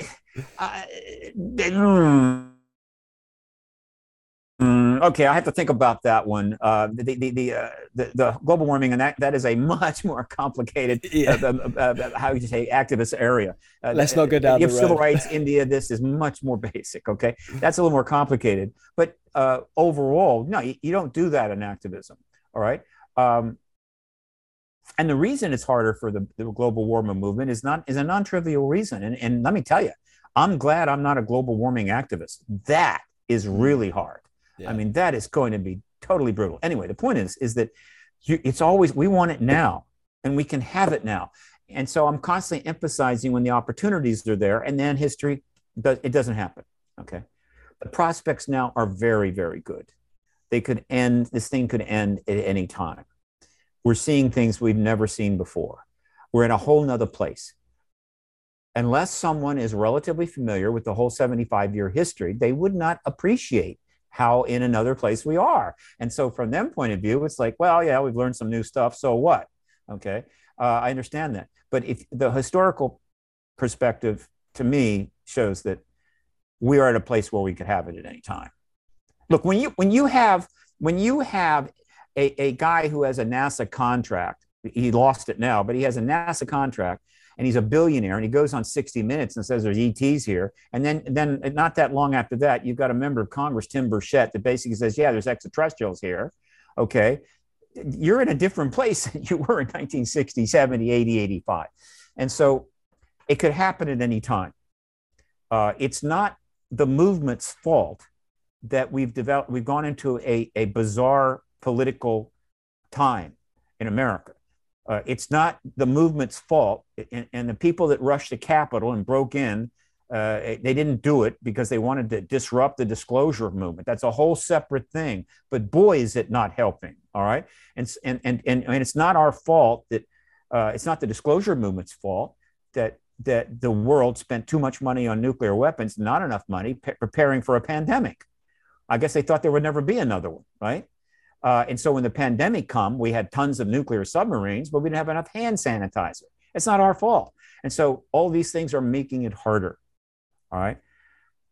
However, I have friends and colleagues that thinks it's 10 years out, and they tell me that, and it irritates the hell out of me. Okay. All I can say is the platform and the basis is there for disclosure this year. And if the situation in Ukraine gets much better, if the pandemic gets a little more manageable, and we get some political stability, say in the next 5 months or so, though this next election could be total chaos, I'm literally looking forward to that, oh God, then early 2023 certainly could happen. We know there's more evidence coming out, and we know there's more witnesses coming forward. So the question is, how much can the truth embargo stand before just the sheer weight of evidence and so forth crushes it? All right, yeah. It's like putting weights on that scale, right? You can keep putting weights on that scale, but until you reach a certain point, it does not drop. Yeah. But you know you're getting closer. Like okay, that. You know you're getting closer, and so people are saying, "When's the scale going to drop? Well, just keep putting weight on the damn thing, and eventually it will drop." It will not. So. If I'm going to have to take some heat from constantly emphasizing disclosure could happen at any time based upon circumstances, I'm willing to take that heat. Mm-hmm. And if it ends up taking 10 more years, I will rightfully be remembered as an absurdly optimistic guy who was a pain in the ass, but we liked him. But hey, it took 10 more years, okay? And I'm going, from some higher plane, I'm going, what can I say? Nobody's perfect. Yeah, and 10 years as well in the grander scheme of things is nothing as well, isn't it? Well, it's not, it is something in this reason, and I'll say this. I don't think we get 10 more years without a nuclear war, okay? Wow. If anybody wants to try to talk about should we have disclosure now or later, what should be the time frame, consider this. I don't think we can get 10 years without a nuclear war. And so something had better change. Yeah. Okay. Something's got to happen or that's what you get. All right. So if you're cool with a nuclear war, then don't press too hard for disclosure. Go with the flow, right? It's like, it's a nuclear war. And if you're one of those people, you got this $2 million house with a bunker underneath in New Zealand that you bought some time ago and you got a private plane, you're ready to leave on a moment's notice. Don't worry about it. You'll be fine. Let me just put it the other way around as well, this same question. At what year would you say, if disclosure still hasn't happened, would you be shocked? So if it hasn't happened in 10 years, would you be shocked or surprised? What about 15 years? At what point would you go from being, okay, no real, it is what it is, to, wow, I'm shocked it hasn't happened by then? Look, let me put it this way. You're making this way too much about me. What would shock me or not shock me is utterly unimportant, right? This is not about me. I'm just an activist involved in this. Okay, it's like my attitude is not really for me to be fulfilled as a human being. We need to get this done now, or otherwise I'm just going to be very unhappy when I die. No, forget that. Look, it's about the human race. It's about how can we do better. Can we make life better? And can we make life better for the planet? Do we have to continue to do what we do? Because it's really offensive to any reasonable person. That's really the way to approach it. But I'll be clear. I'm restate it. If it wasn't for the nuclear arms race, if it wasn't for the fact that we've almost had nuclear war, it really wouldn't matter. If we were conducting ourselves like in a way that reflected our full ability to understand what is right and wrong and what is destructive and constructive, and we had matured and become fully sentient beings, as opposed to very smart people with a emotional IQ of like 50, it wouldn't matter. In other words, the planet would be going well. Maybe there'd be an ET presence. We might notice it, but the ETs will, if they want to open things up, take things further, they'll do it when they want to. It's okay. I wouldn't be talking like this. I wouldn't be doing what I'm doing, right? In other words, everything is pretty much fine. The ETs are going to open up to us when they want to, right? And so it would be kind of a would be, that would, in other words, there would be much more appropriate activist endeavors to get into than that. All right. But that's not the case. There are two things going on that insist that we press this as strongly as possible. One of them is the fact that there is non-invited, non-consensual contact going on between ETs and human beings, and it's not fun for a lot of these people. It is inappropriate. It violates, I think, certain fundamental natural law, and it needs to come to an end. And I believe the only chance of that happening is we've got to get to disclosure and open contact. That may not end it. It may be we could be in full open contact, and the ETs are going, look, we're not going to destroy you, but we're still going to be having contact with you when and ever we want on a one-on-one basis, because we got a program here, and it's important. And that will be a public relations problem for the ETs. But I think the best chance that contactees have of that are really not wanting this contact, and their numbers are not small, is ending this truth embargo and getting to open contact. That's one. But the second one is this. We are dancing with nuclear war. We've been dancing with this devil for 75 years. One day we're going to fall into on the edge of the volcano. We're going to fall in. And so, as far as I'm concerned, and this is who I am. I'm an anti-war activist. That's really what I am. I just don't use that moniker because I want to make a distinction here, is that I believe the only chance that we have to not finally use those weapons, which would be, well, actually, that's not true. There has never been a weapon that the human race has invented they didn't use to kill people. Mm. There is not a single example of this, not one. It's possible we have antimatter weapons. We know the Air Force has been working on antimatter weapons for 20-some years. And if we have that, then that's one we haven't used, except antimatter weapon is just a nuclear weapon, only much worse. And so, in a sense, I don't believe there is one, including lasers, okay? And so, wow. Given that, in all of the human history, there isn't a weapon we've never used. And we've used nuclear weapons once. This idea that we will not use them again is absolutely ridiculous. It is absurd.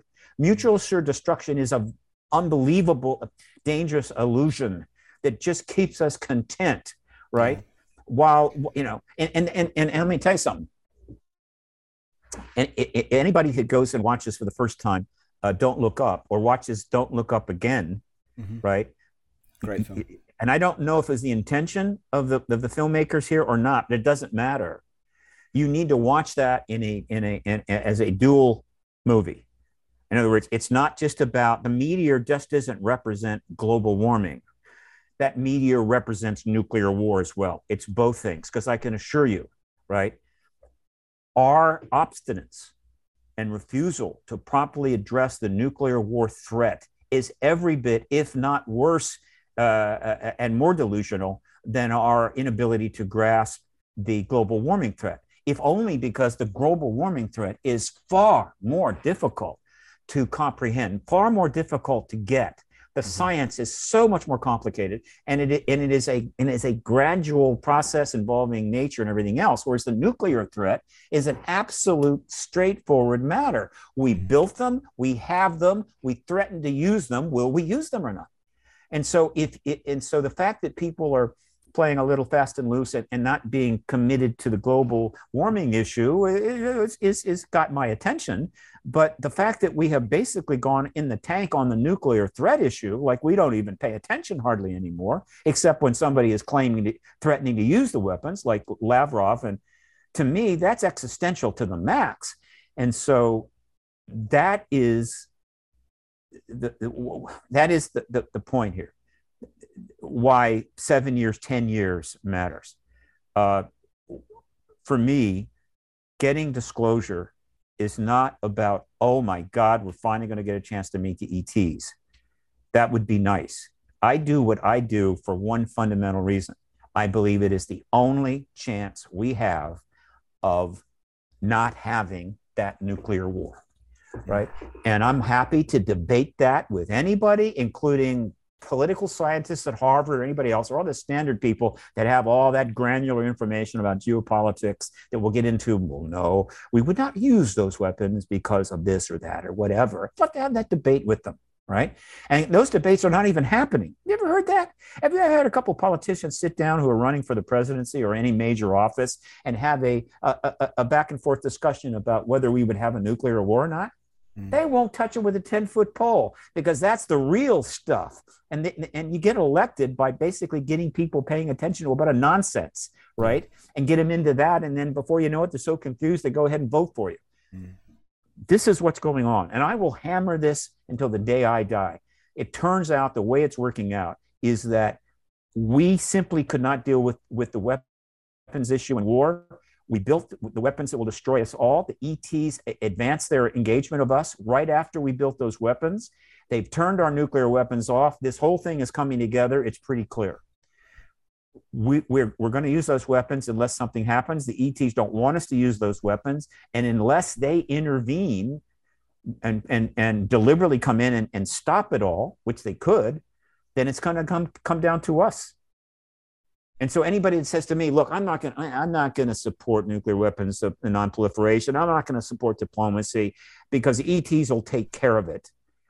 They're going to do it. I'm going, okay, great. You know, good, fine, good for you. But please don't ever talk to me again. Okay. I mean, let's get real here. Yeah. It's time for the human race to be responsible for what it does.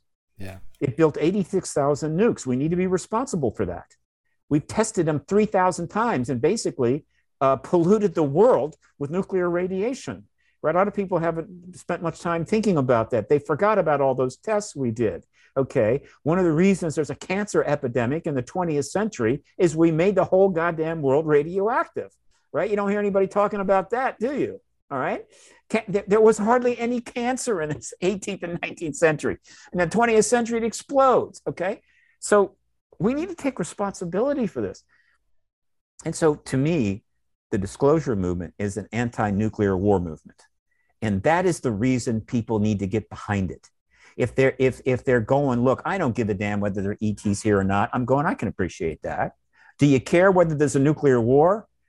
Well, yeah, I got 3 kids, right? And I say, well, if you care there's going to be a nuclear war, you need to get on this issue. You need to get involved in this issue. You need to get involved in the disclosure movement because that is exactly what is at stake. And if anybody wants to make the case, no, there is no connection between our nukes and the ETs, and the chance of a nuclear war is virtually practically zero, let them step forward, right? Of course, they're going to get savage because now they've made a target of themselves on this issue. But let them do that, and let's see how it goes for them. Because I believe at the center of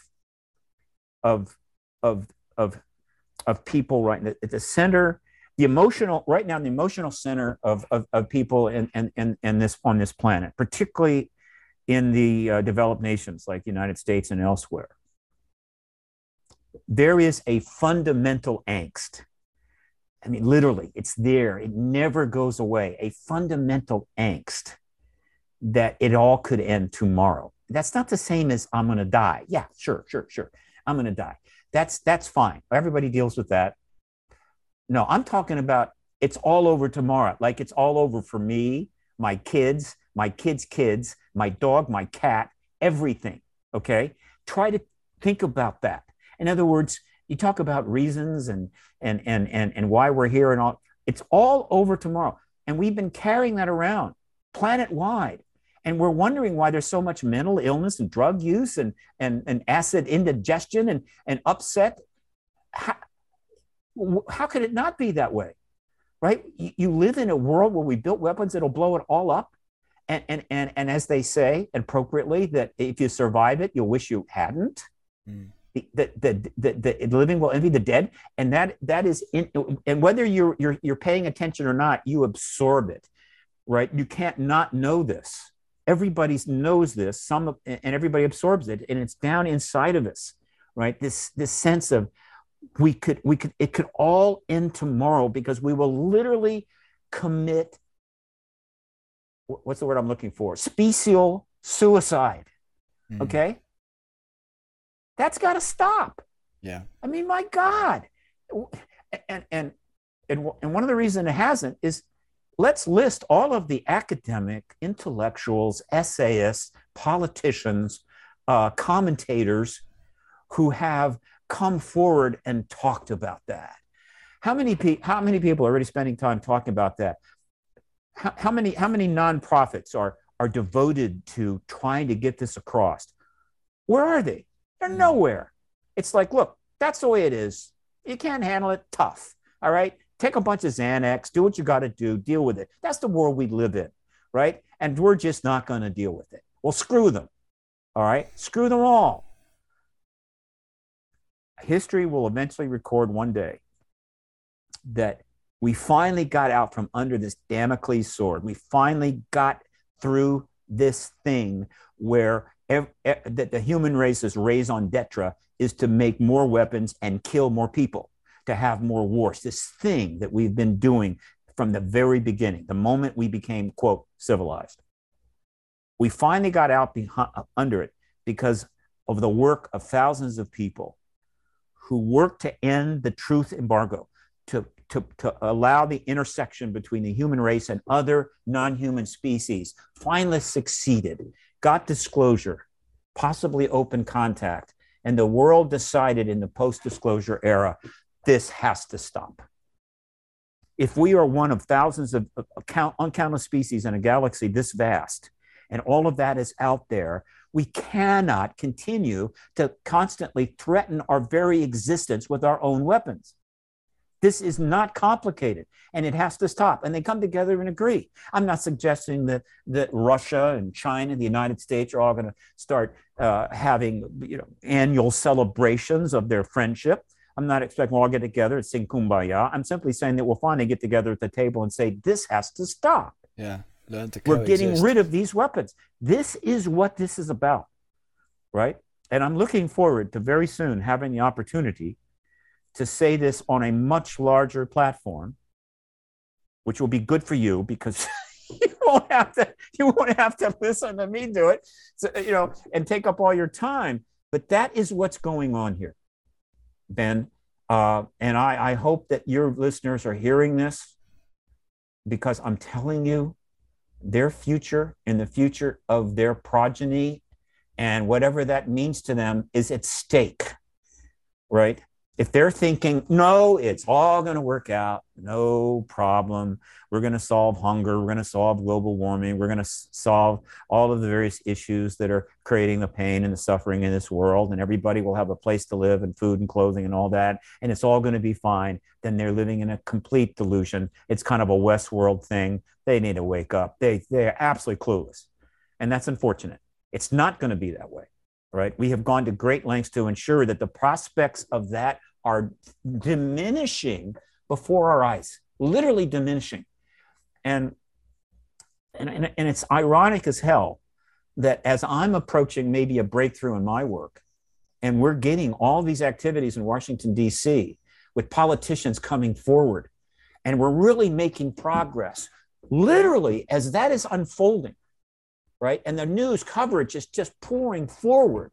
At that point, a world leader invades another country and it immediately starts threatening the use of nuclear weapons. And then his foreign what do they call him? What is Lavrov? He's their foreign secretary. He starts threatening it. And then it starts coming up in the American press. And so the potential for the use of nuclear weapons in the Ukraine, tactical, they call it limited use approach, where you use it to stop the use of even bigger weapons. And then you've got North Korea and the Soviet Union, Russia, bragging about hypersonic missiles, one of which traveled around the world, and I forget how little bit of time, talking about how they cannot be stopped, they cannot be shot down, they get there in like minutes, there's nothing you can do, and we're building them. And then the U.S. responds that, yeah, we are building them too, though the U.S. is a little embarrassed because its early hypersonic missiles didn't work out. And so now we're starting a hypersonic missile IBM race. And then Putin goes to the media and gives them a press conference and says this, that our hypersonic missiles have a group of ICBM, a group is MIRVed and has a number of nuclear weapons inside. And those nuclear weapons are so powerful that one hypersonic missile can destroy almost all of Europe. Are you aware of that? Did you recall hearing that press release? I didn't hear that. I didn't remember that bit. Destroy most of Europe with a single hypersonic, because every one of those MIRVs in there was something like, I forget how many megatons. And this is 2022? Mm. And you've got the head of Russia saying, we have the ability to destroy Europe? And people are thinking, it'll all work out. No, it won't. Yeah. We are so close to blowing this whole thing sky high. And if nobody else wants to say that, then this crazy disclosure activist, right, who doesn't have a PhD in political science, who actually thinks ET's here, I'm happy to say it.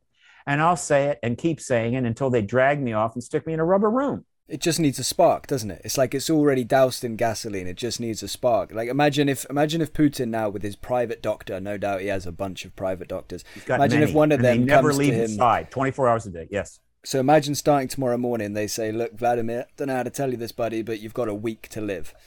You know, and then the next day, Biden or whoever else says something that gets under his skin and he has a bad morning, he doesn't sleep much. That's all it's going to take, really. I mean, we don't know what goes on inside this man's head, and we've worked ourselves into a situation where we've got all these nukes in the world, and yet they can be controlled by such a small amount of people. Like, it's shocking and terrifying. Let me help here. There is a site that your listeners need to pay attention to, your viewers. I'll put it in the description. What is it? It's called, oh God, hang on a second. It's a simple name. But it's a site that I doubt that very few of your viewers know about. I'm about to tell you about it. I'm just going to give you the name. Just a second. Let me bring this up. Cool. And then in a minute, we'll have to move on to the next question if you don't mind. That's okay. That's okay. No, but this is the stuff your people need to know, and trust me, they will thank you for it. Okay. Yes. There is a site that is run by former military intelligence officials, optional people. It's an activist site, and it is called, oh, wait a minute. Okay. I'm running out of system resources, so we can't have that. Hang on a second. Let me just do this. Let's do this. It's called defconlevel.com. defconlevel.com. Most people know what DEFCON is. It's defense condition 1, 2, 3, 4. All right. And DEFCON 5 is nuclear war. Okay. So what this site is doing is tracking nuclear war risk around the world, assigning DEFCON levels to various countries. Currently, I'm sorry, DEFCON 1 is nuclear war, forgive me. Currently, the Ukraine is in DEFCON 2 level. The United States is DEFCON 3. But they're doing something else.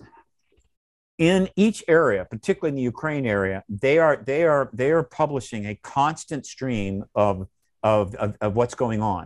In other words, they're telling you this happened, and there may be a little commentary. So it's a running a news feed about what is directly happening. You really cannot find this anywhere else that I'm aware of. Right, you can sign an article here or an article there, but this gives you a picture. And essentially, this is where you can kind of get a sense of what is the status of things, what are the risk factors, and you will find things at this site, particularly in the Ukraine zone. I think it's called I forget which zone it is, but Ukraine's in a certain zone. It's at DEFCON 2, and you learn things like there's tactical nukes. There's tactical nukes sitting at the edge of that war in Ukraine. They're there, okay. Which means that any one of those commanders could get a little weird or upset or whatever, or be in a situation, decide to use one because they felt they had to without asking permission. Things like that, okay.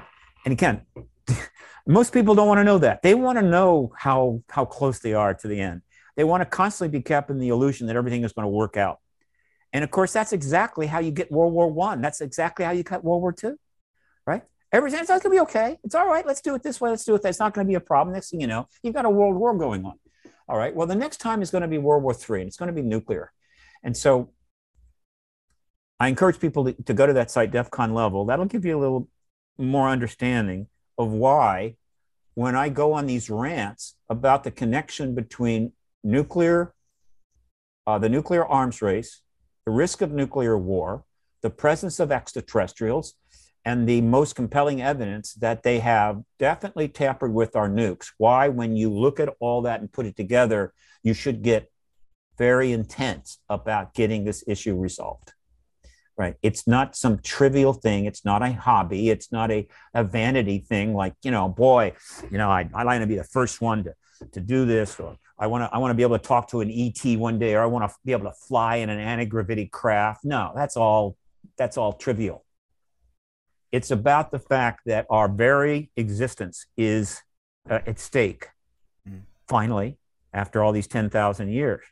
And one of the things that's going on right now that's troubling me is that the global warming issue, which is real, and if it's not dealt with, is going to create a lot of uncomfortability for human beings, okay? That people are pouring enormous energy into that. I mean, wow, that's what we got to focus on. That's what we've got to do, because, you know, Florida could be underwater in 10, 20, 30 years, or we're going to have climate changes and so forth. And I'm going, okay, they're putting all of this energy into that, into something that's going to take many years to unfold. And there are some things we can do to address it, okay? Mm. And they're putting nothing, no energy at all, into the fact that it all could blow up tomorrow. Nuclear war isn't 20 years Florida's underwater. Nuclear war is tomorrow, it's over, okay? 200 or 300 nukes and pretty much everything has gone to hell. And there's nothing into that. It's like, well, what can you do? So let's put all of our time and effort and resources and really deal with this awful existential threat of weather change and how it's going to affect overall human lifestyles. But let's not do a damn thing about the fact that we are on the edge of nuclear war every single day, and it's getting worse. I don't know how to respond to that. Yeah. How do you respond to that? Where is the logic here? Where's the just? And I'm going, are you crazy? Just wish, right? It didn't have to be a choice, right? I wish we could just try and actually do the right thing as a species. You know, well, one of the reasons that people are in that position is the politicians have left them there. The politicians are taking that's what they're doing. They're saying, look, we're not going to deal with this. We can't talk about this. All we want to do is get elected, right? We'll talk about global warming because that's a little safer, and maybe we can get some votes out of that from the progressives and the green people or whatever the hell. But we're not going to attack nuclear war because that'll upset you. Not that long ago, this is like 2 years ago, a former Secretary of Defense, whose name escapes me right now, it's easy enough to check, pretty sure was the Secretary of Defense, made this statement. And I am not making this up. And it made the news. It was reported in, you know, a couple of major papers. And then you heard nothing after that. I think it got raised recently one time. Here was the statement that was made to the public by a former high-level person. I think it was a former Secretary of Defense. Actually, there's been a number of people that have come forward on this, but again, it's all faded in the background. Perhaps the biggest threat that we have in some ways is a EMT event, an EMT bomb, right? Which could be delivered or could be a satellite. In other words, it could be there is no way to know for sure there isn't an orbiting nuclear weapon right now, right? Because when you send a rocket up, the trajectory is basically an orbital trajectory. It's going into orbit, all right? And so when we pick that up on our sensors, that is not viewed as a threat, right? If you put it into an orbit that clearly is what we'll call suborbital, instantly that's a potential threat. And believe me, NORAD gets, you know, everybody puts their coffee down and starts paying close attention. But if it's an orbital, so if you put something up there, they don't have the ability to know if that thing's not carrying a nuclear weapon. So one of the interesting secrets or things that people don't know too much about is that we really don't know if there's orbital nuclear weapons or not. Okay, but either way, whether it's suborbitally deliberate, the statement he made was this: EMT weapons, in case people don't know this, are nuclear weapons that are designed not to just blow as much up as possible, but to generate the maximum electromagnetic pulse as possible. And that pulse virtually obliterates all electronic systems, okay? And his statement to the press was that one EMP weapon exploded over the United States at the right altitude would destroy enough sufficient infrastructure in the United States that within 12 months, half the people in this country would be dead. That was a public statement. And it was like, that's it. Okay, move on. No big deal. Okay.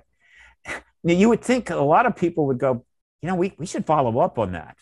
Really? I mean, you're the former Secretary of Defense and you said that? What's the current Secretary of Defense feel about that? What is the No, nothing. EMP. In fact, there was one politician, I forget his name. Again, I need to research this, that actually tried to make the EMP threat a big deal, and they really got into it, and they tried to get coverage, and it got in kind of a thing for a while, and then it faded. And then a couple of years later is when this former Secretary of Defense made this statement. Remember, they tried to bring it back alive, because it doesn't. What? It's too scary. It's too scary. I don't want to be afraid. I don't want to be worried about. Don't scare me. Don't scare me. You know, take care of the country, provide all these things we want, solve all these issues, but don't scare me, okay? And the politicians have gotten that. Don't scare anybody. And for God's sakes, don't scare them by telling them the truth, right? Yeah. So there you have it. One EMP event, half the population is dead, gets put out in the public, and then nothing more is said. That's just one EMP, Mom. Okay? So they don't have to blow us up.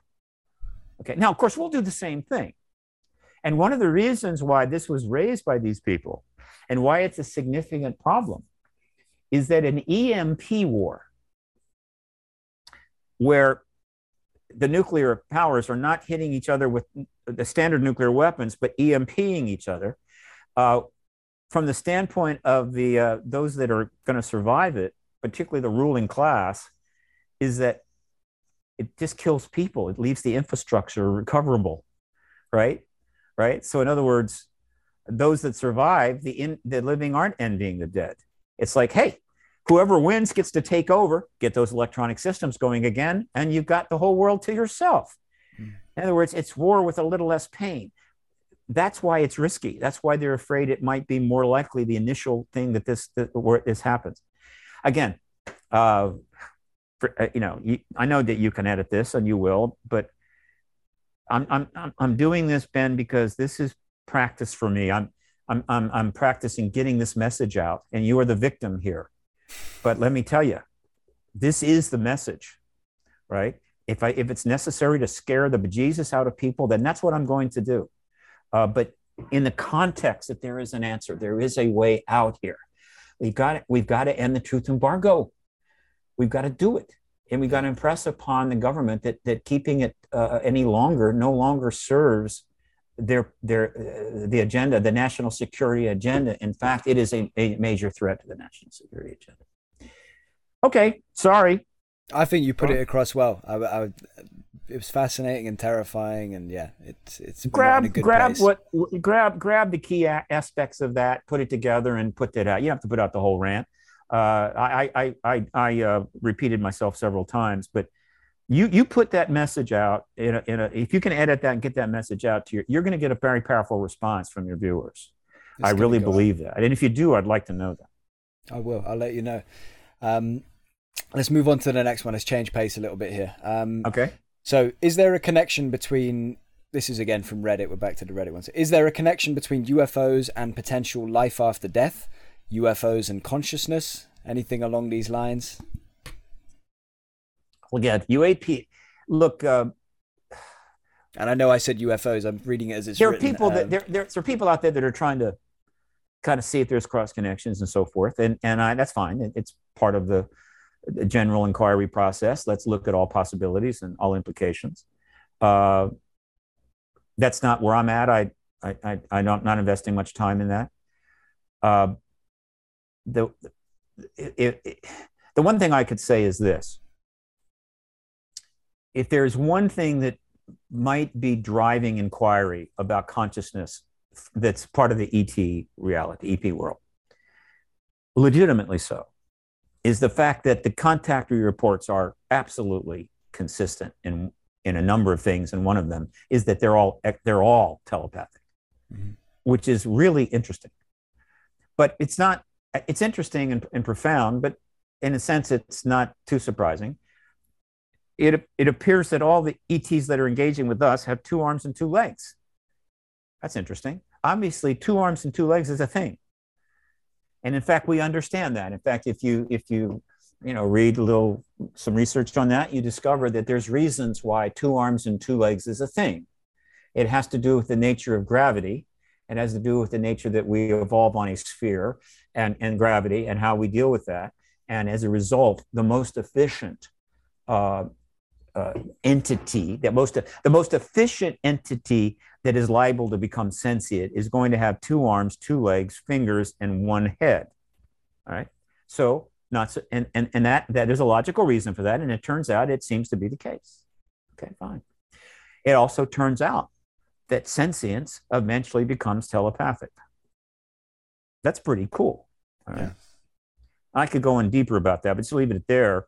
And so telepathy means there is an ability for extraterrestrials to communicate over distance without saying anything. In other words, something is coming out of the brain that can be captured and sent. And so that alone has stimulated a lot of serious thought about that consciousness clearly is got more moving parts to it than we currently know. Yeah. And so in that sense, the phenomena is generating some interest there.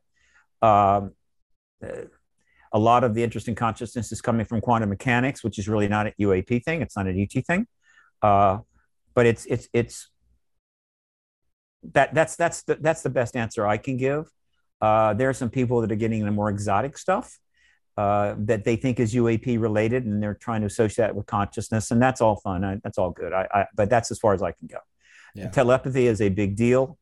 We're going to learn more about it if we can get into open contact, and then the question is, can human beings through some means or another become telepathic, literally in short order?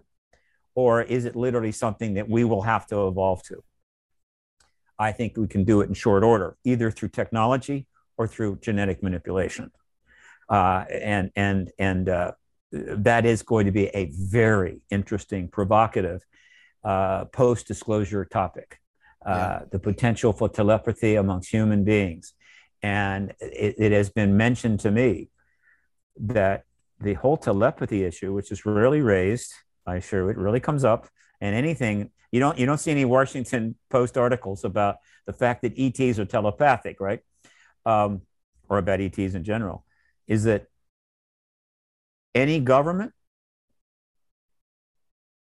any the military intelligence or national security component of any government, when contemplating the possibility of a telepathic society, should be scared to death.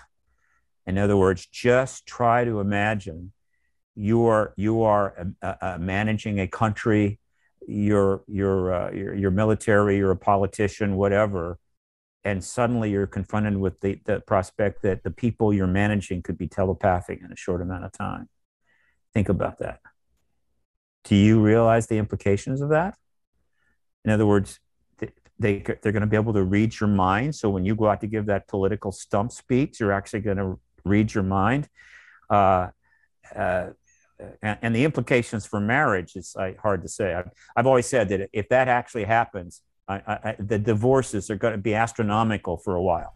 Yeah, right? And then after that, they'll be like non-existent.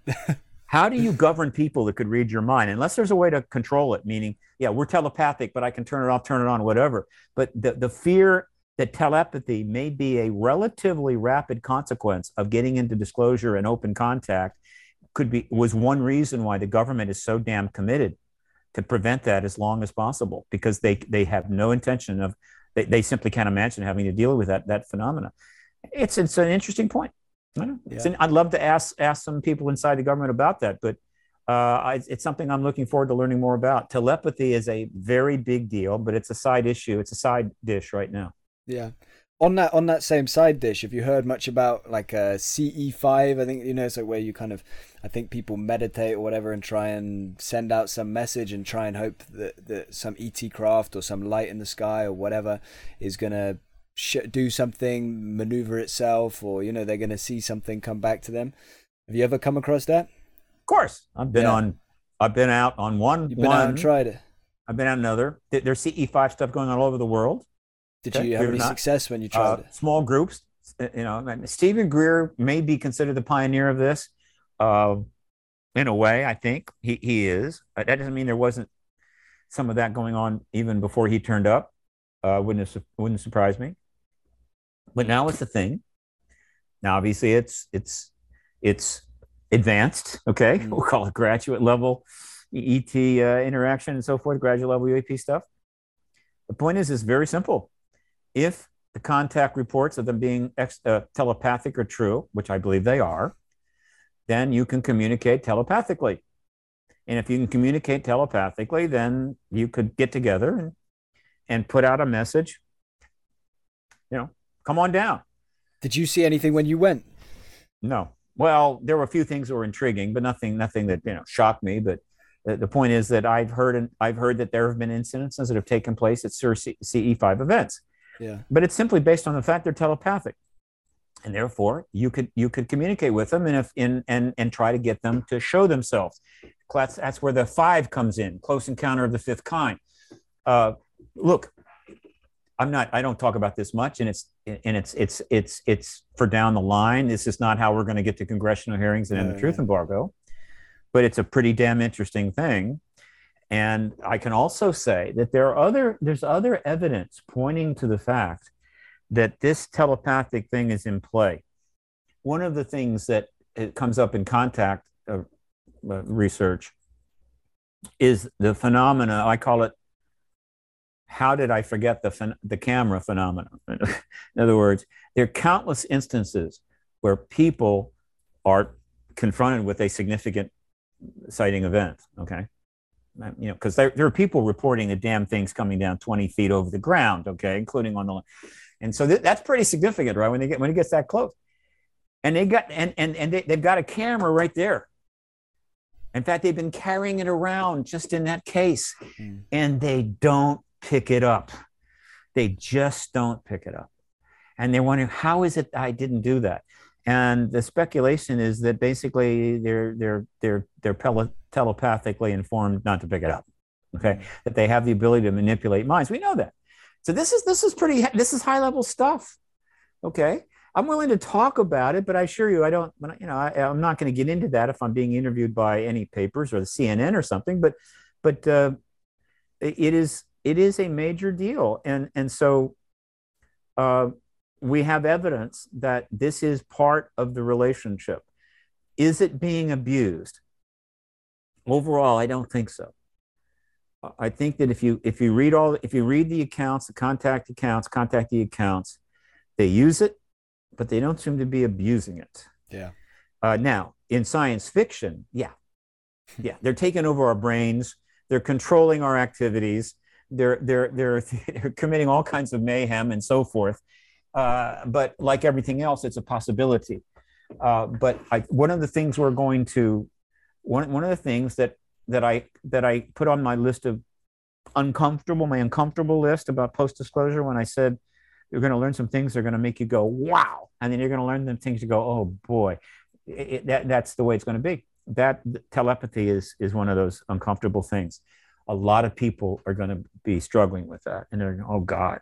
Because it's going to once you confirm the ET presence, you confirm the telepathy, because you confirm the contactee reports, And so now the world is going to have to grapple with the fact that there is telepathic sentience out there, and and the evidence that has been out there that we can be telepathic. And some of us are telepathic. That it is not something that is outside our capability, or at least what our brain can do. People are going to be grappling with that and be going, whoa.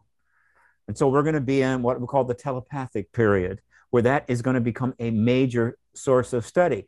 Not that long ago, they shut down all the programs on that. They shut down the one at Temple. They shut down the one at Duke, meaning because they didn't want that to be pursued, because telepathic studies at universities was getting too close to the UAP thing. And so basically we need to stop that. So they did. Watch how fast the study of telepathy starts turning up at universities all over the country in the post-disclosure world, when suddenly that concept is validated. They won't be able to study it fast enough. And that's going to, a lot of people are going to go, oh God, please, I don't want to live in a telepathic world. You know, please, don't do it. Hold off. Wait till I die. I don't want to be living in that world. On to this next one. It's quite similar. Do you think there is a connection between UAP activity and poltergeist type activity, such as what is described by researchers at Skinwalker Ranch? And I guess I'll add on to that by just, what are your general thoughts on Skinwalker Ranch? I think the one thing I can say that I think is worthwhile is that I believe that we will eventually come to understand that a very significant array of experiences that people have reported over the centuries, over the millennia, okay, were ET related. So that's simple. Yeah. This is sort of an ancient aliens thing, but in more general, Jacques Vallée goes into this, and he's right. Get into it very early. That was one of the hallmarks of his early work. Ghosts and goblins and trolls and fairies, on and on and on and on and on. I think we're going to discover a great deal of that's ET. All right. Now, will poltergeist? I don't know. I don't know. That's not so clear to me. And so there's some, quote, paranormal things that people may try to connect to the ETs that won't hold up. But a lot of things that are viewed as being in that, quote, paranormal reign, I don't think anything is paranormal, but is going to be ET. And one of the analogies I like to use on this is that we know what the traditional ghost thing is like. In modern world, we have this idea of ghosts, and we present them in certain ways, right? They tend to be whitish, and somewhat, vague and float and whatever, and they can pass through objects and things like that. This is how ghosts are look. And then of course there's Casper the Friendly Ghost. Who can forget him? And I grew up with that, and it was cool. That's just how we portray ghosts. Well, when you read the Contact reports, one of the things that's really common is that you're in your bedroom and a standard gray, these grayish entities come through your wall. They come through the bedroom wall. They can pass through objects. How they do it, we don't know. And so small, grayish, very whitish skin, grayish skin can come through a wall. Doesn't that sound like a ghost to you? It sounds like a ghost to me. And so if it's the case that gray entities similar to what we are being reported now have been passing through the bedroom walls of human beings going back hundreds, if not thousands of years, that would certainly serve to generate the whole concept of ghosts, wouldn't it? Mm. And now, again, I don't want to make a big deal out of that, but that's just a simple analogy that I have feeling there's substance to that. And so humans have been trying to interpret as best they could within the world of this phenomena for thousands of years. And that interpretation has become lore and built into our histories and so forth. And I look forward to seeing that clarified. I think that that's going to be a cool thing. We're going to realize, hey, they've been around for a long time, just as Ancient Aliens has predicted, and I happen to like that show. And it was E.T., okay? And I think that's, I'd rather it be E.T. than trolls under bridges or whatever, all kinds of things that people concoct. I'd rather it be just ETs, just a different kind of being with different technology, because all that other stuff's a little scary and creepy, and it's also very confusing. So that's my response to that. Okay, good. I like that. I like the response. What is the end game? That is to say, what is one scenario, brackets there are many, of course, that you see unfolding for humanity? Your personal speculation. Oh, no end game. Right. It's not end game. The end game is when the sun expands to, well, actually, that's not, the sun will eventually expand, take in the planet and vaporize the Earth. But that's not the end game, because we will be interstellar, theoretically, long before that. Yeah. And so the end game is when the universe basically expands enough to become completely dead, cold, nothing. But that may not be true either. There may not be an end game. What is the basic future that should happen here, based upon where we're at, where we've come from, and where we're going? And it appears that what's supposed to happen is the next step is that we become an interstellar species capable of moving between star systems, and we will be engaging other other sentient species in some ways. In other words, our neighborhood, our world is going to expand profoundly. Okay. And that's and suddenly significant portions of the entire galaxy may be available to us in one way or another. Not to mention a virtually inflation of technological and scientific understanding, meaning we don't, there's no law that says we have to spend 10,000, 5,000 years to learn something. Okay, once we get into direct ET contact, they'll just tell us. We'll go to school, right? We could learn in a few years what might take us thousands of years to learn if we just stay on this planet and keep trying to figure things out. So that would be kind of cool. And that appears to be where they're at. They are able to travel interstellar, and they're obviously more than one, and they're engaging with each other. And so I believe that is the next step. Where that goes, I'm not sure.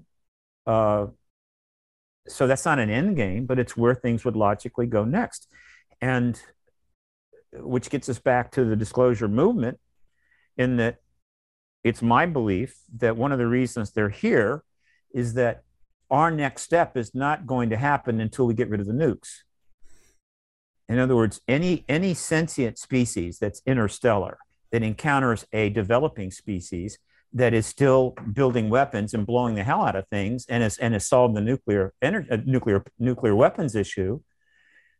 The idea that they could put those nukes on interstellar ships and head on out to the galaxy would be unacceptable. Just what sentient species would allow that? Yeah, would we allow it? No, of course not. Now this is a very advanced concept, but let me tell you, it's not that hard to grasp. If you know that a species is using nuclear weapons and killing themselves, and has built thousands of them, and it's approaching interstellar drive, the idea that they could load up that interstellar craft with weapons just to be safe and head on out to the galaxy and turn up God knows where isn't going to happen. And so I believe one of the fundamental reasons why all of this is unfolding since 47 is to get to a point where that discussion is going to take place, meaning, yeah, we're here, you know it, we're talking to you now. You got to get rid of the nukes, or you're going to be confined here. That quarantine idea. And so not having a nuclear war is a good thing. We don't want to do that. Getting rid of the nukes, which is not the same thing, but getting rid of the nukes may be a necessity if we're going to be able to go interstellar, leave the solar system, and interact with them. All right? Okay. So far, there has never been a single report of any kind that indicates that any of these craft have weapons. Yeah. That doesn't mean they can't do things, but weapons, there's no indication of that.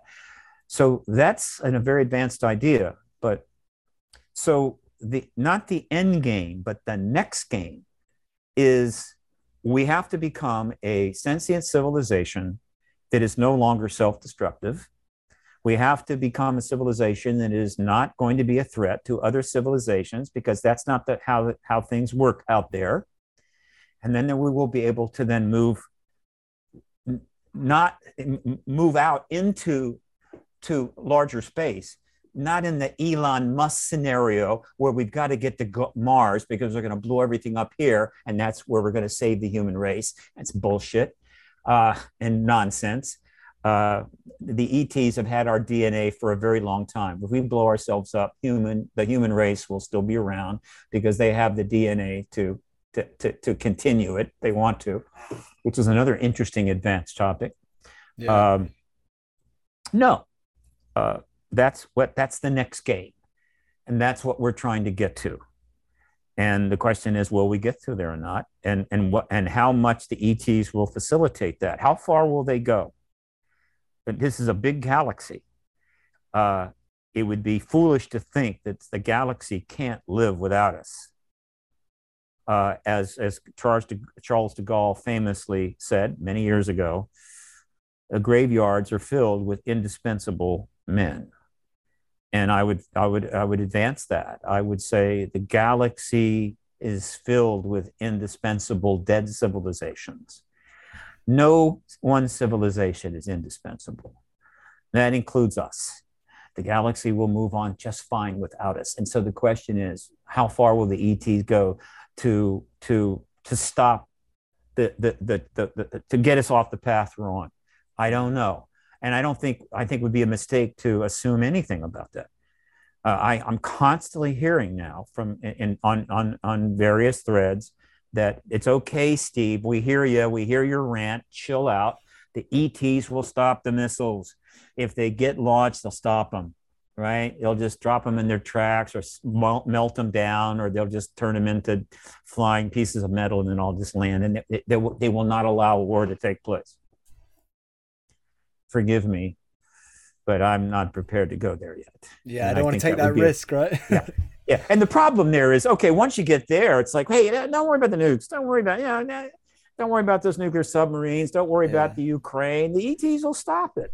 Yeah. And I'm going, if I'm an ET, that would irritate the hell out of me. Mm. I mean, you people will not take responsibility. Yeah. You're lazy. You're incautious. You're irresponsible. Mm. Exactly. Why should we stop those weapons? Okay. Yeah. Maybe the galaxy would be better off without you, right? Because we've really put a lot of time in this. We've been aggressive in our interaction with you for 75 years. You still don't get it, so screw you.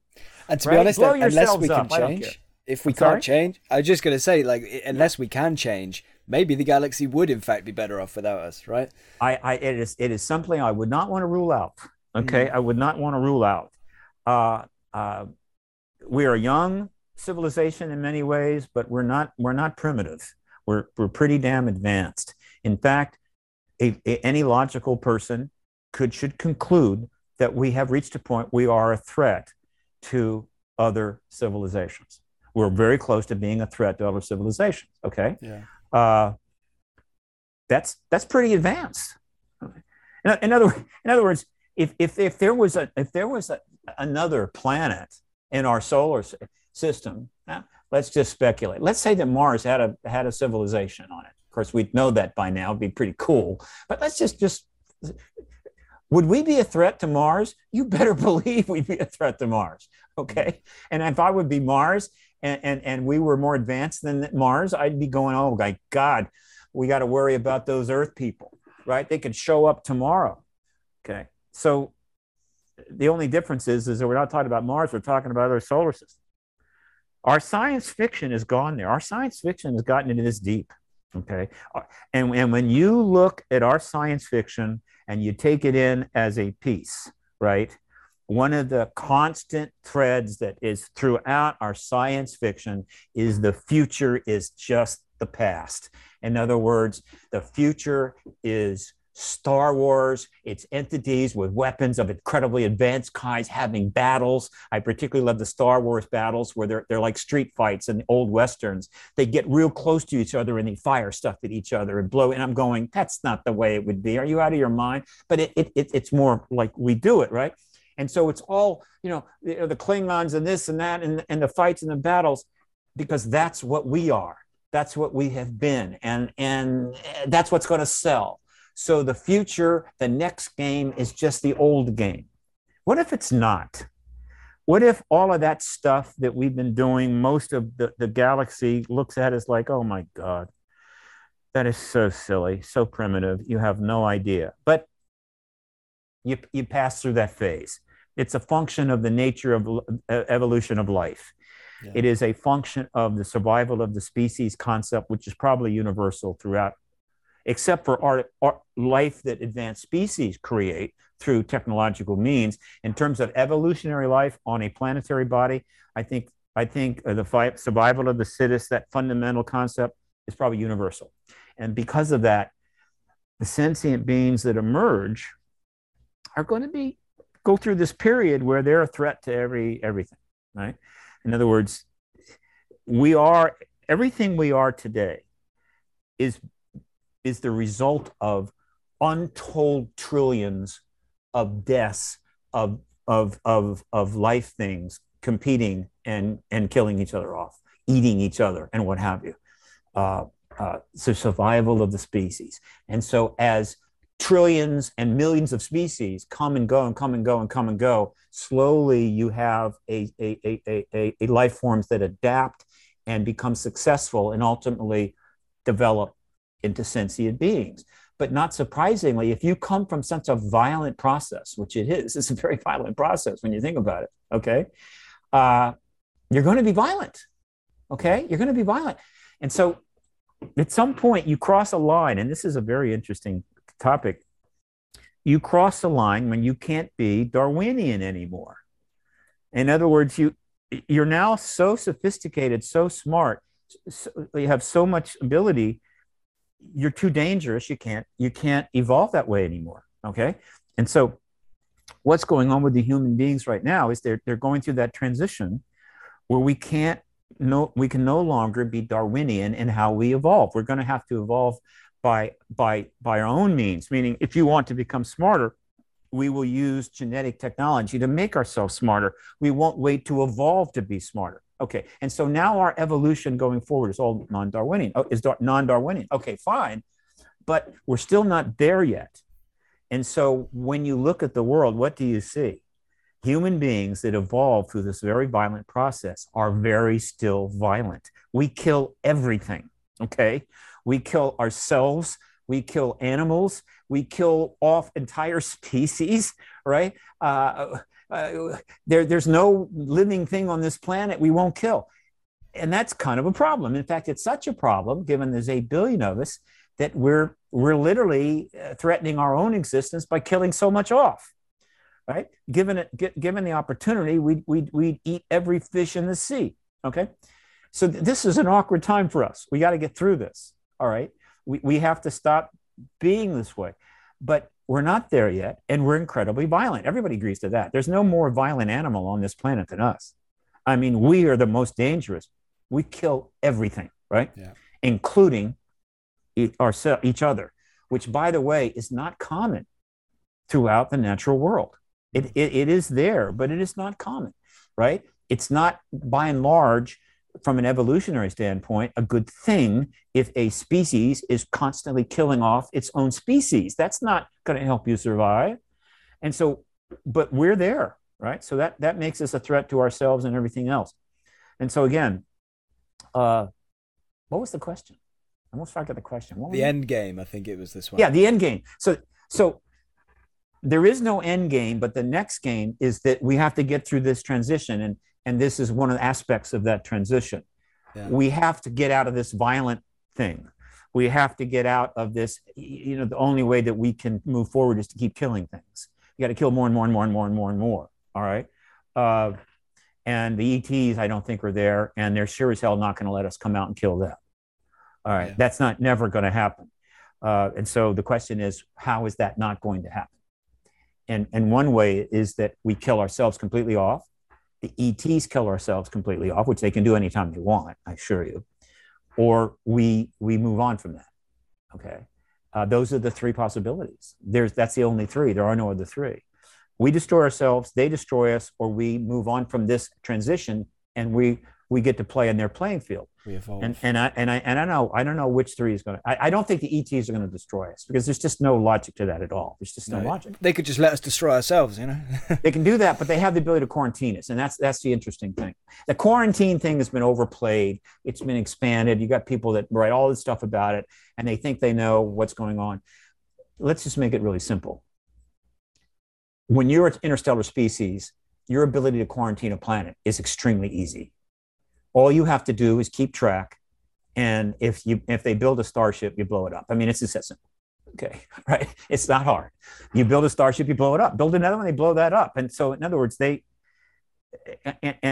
may allow you to send, you know, rockets out to Mars or whatever. That's fine. But in terms of leaving the solar system, the only way you do that is with, well, I mean, you can send the Voyager out there, and it could be a problem for them by bumping into one of their ships in 50,000 years. But the only way you're in trouble is if you can leave the solar system. The only way you can do that is through interstellar travel. So all you have to do is make sure they don't have interstellar travel and they are quarantined. You are perfectly safe from them. That is a truth of the universe, and it's a very good truth, thank God. The one thing you might have to worry about is this. There are segments, there are places in the universe that are very remote. There are little pockets of stars called dwarf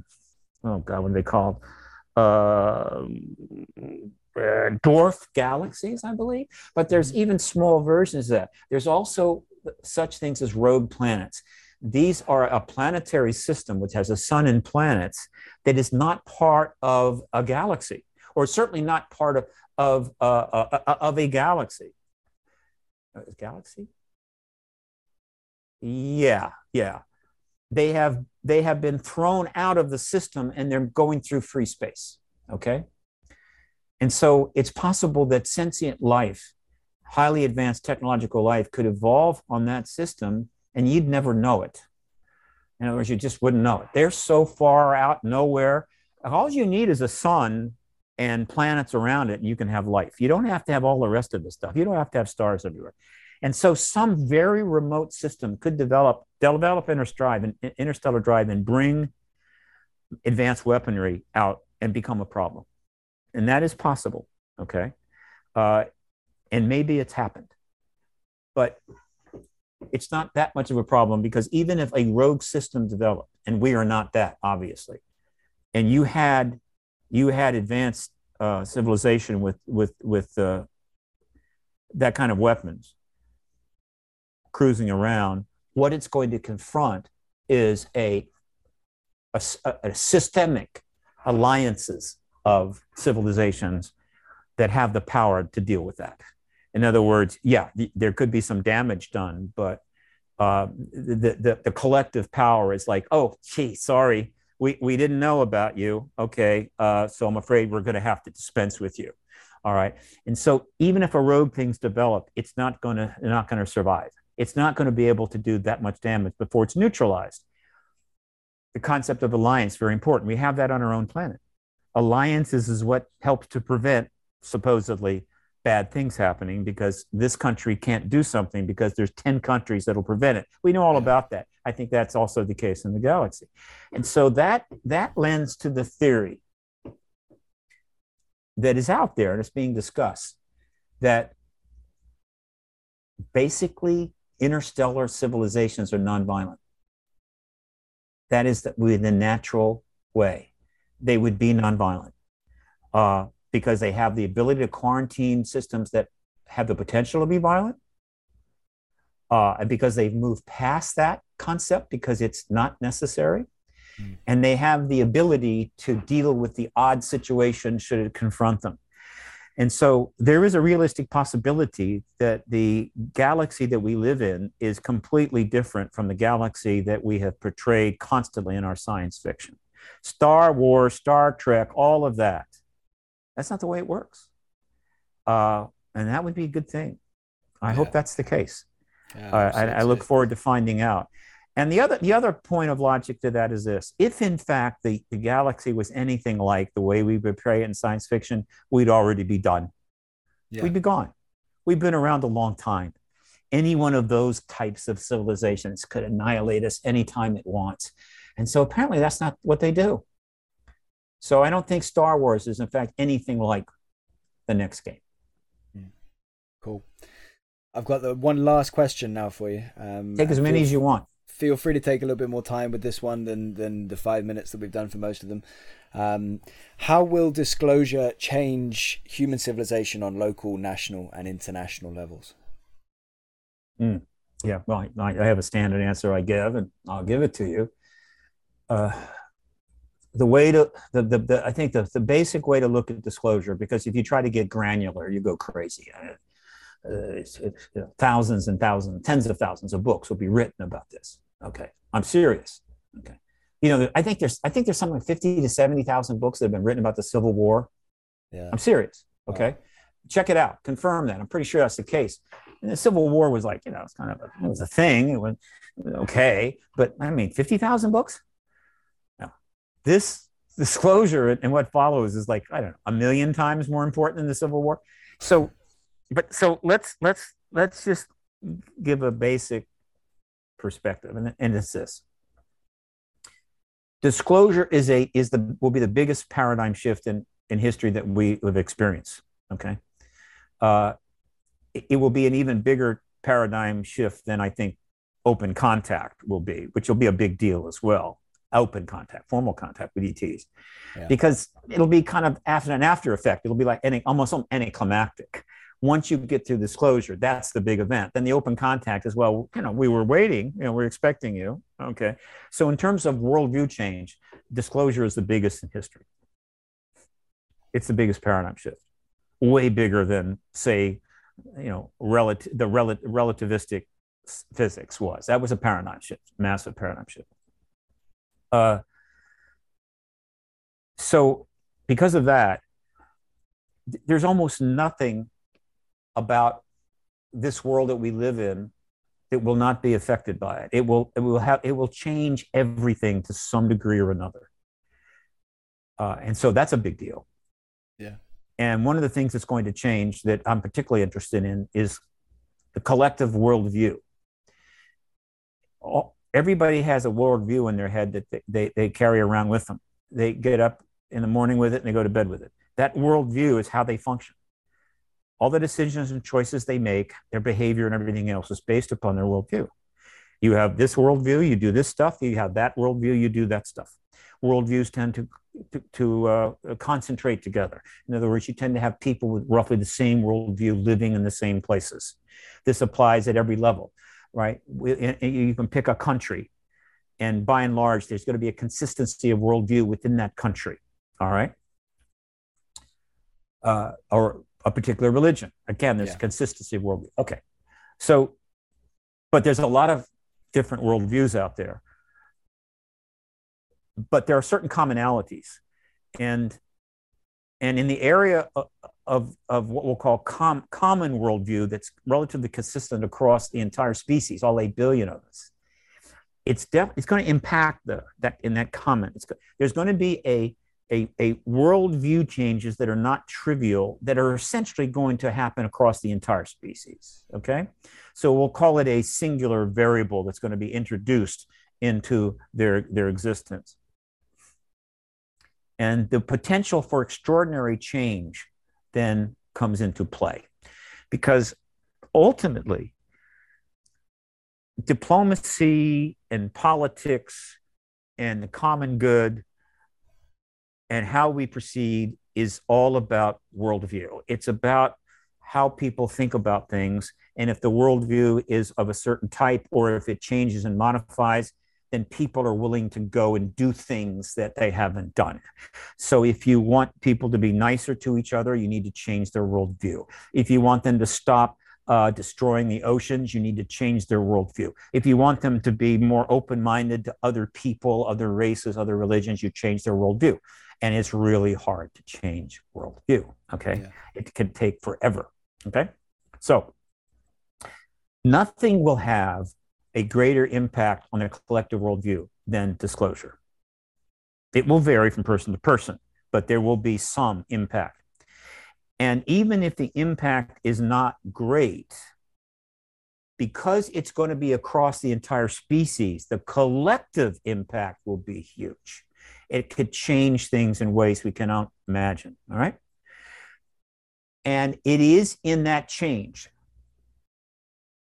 where the opportunity to start getting things in order, to reform, to modify, to start getting things the way they need to be will exist. It will be in that moment that we can utilize that change in order to start making things, getting things right.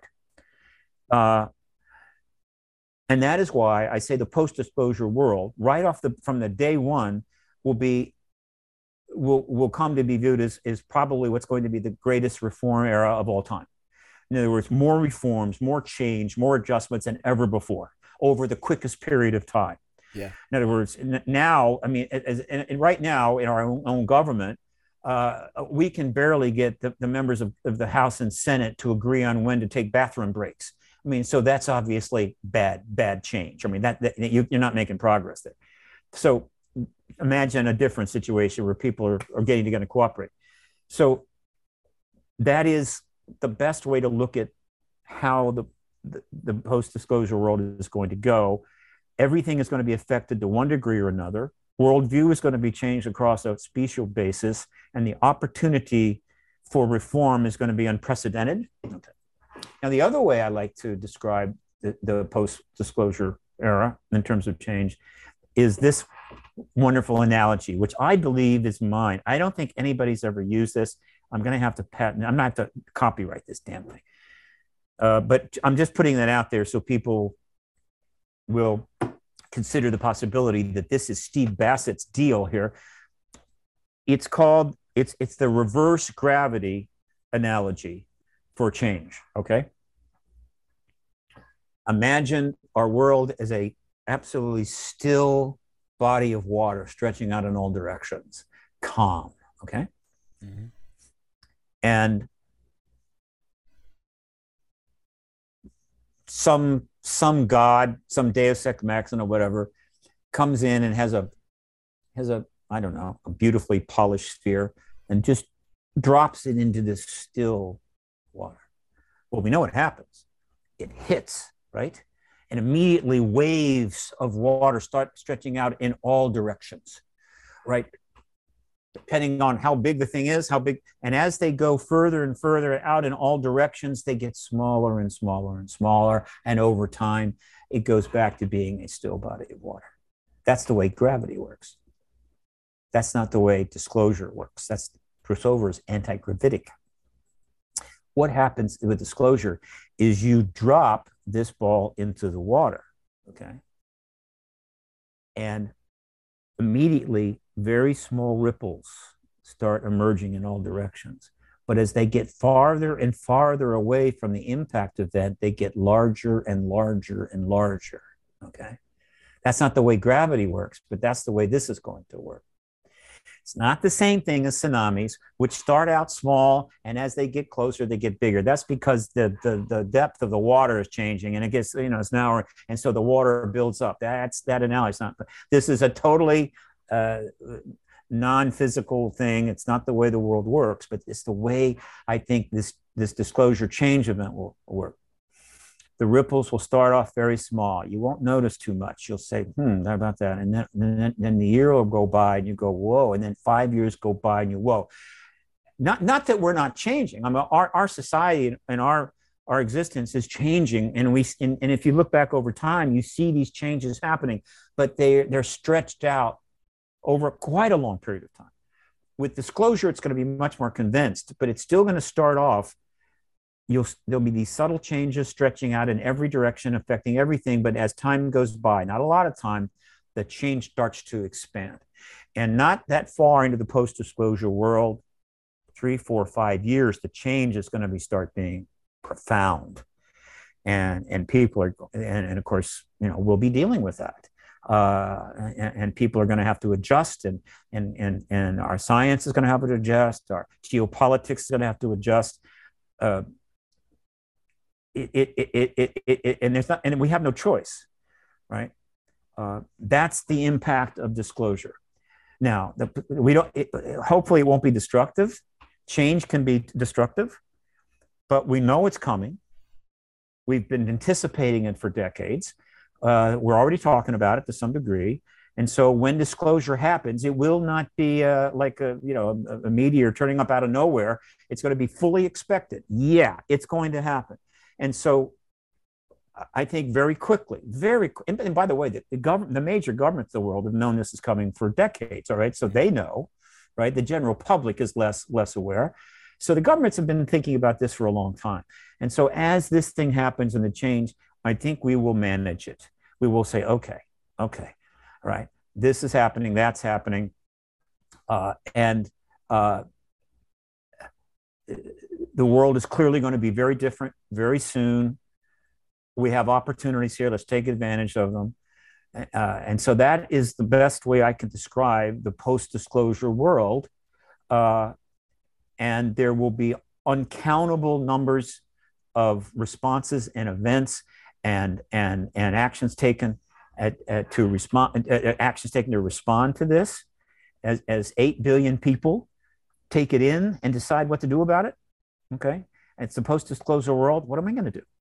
Right? It could come down to nothing more than a whole bunch of kids deciding, shortly after the disclosure happens, I think I'm not going to major in comparative literature after all. I think I'm going to see if I can major in astrophysics, or science or math or whatever, or astrobiology. They're going to change their majors, right?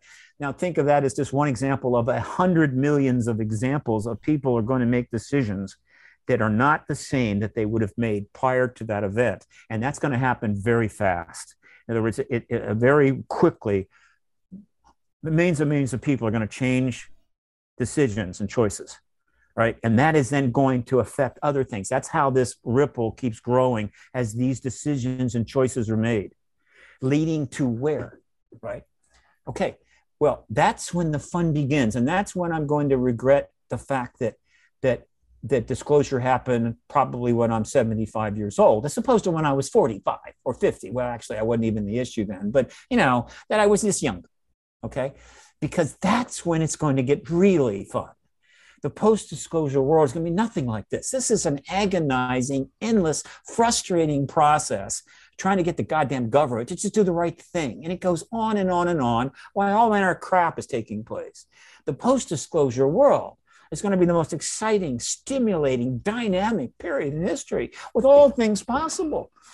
And every year that I'm going to spend in the post-disclosure world is going to be perfection. It's going to be wonderful, okay? Whatever bad thing has happened to me, I won't care, right? I got this health problem, that health problem, I'm getting old. Who gives a shit? You're in the post-disclosure world. And I'll be talking to people that are 20 and I'm going to be saying, do you have any idea how lucky you are? You're 20 years old or 17, you're about to enter college, and disclosure just took place 2 months ago. Do you have any idea what is coming? Yeah. And I hope that post-disclosure, all I do is give commencement addresses. I want every college in the country to invite me to give a commencement address. I just want to go and stand in front of these kids and say, give me an idea of what just happened and what that means for you. Okay. Because you think that graduating from college is kind of a cool thing. And now you get to go out and look in the world. That's the way it used to be. All right. Now, oh, no. You are about to be sent into a world where you can't even, on the day that you graduate, there's almost zero chance that you can even vaguely predict what society is going to be like in 10 years. Okay. It's changing that fast. Okay. Maybe even 5 years.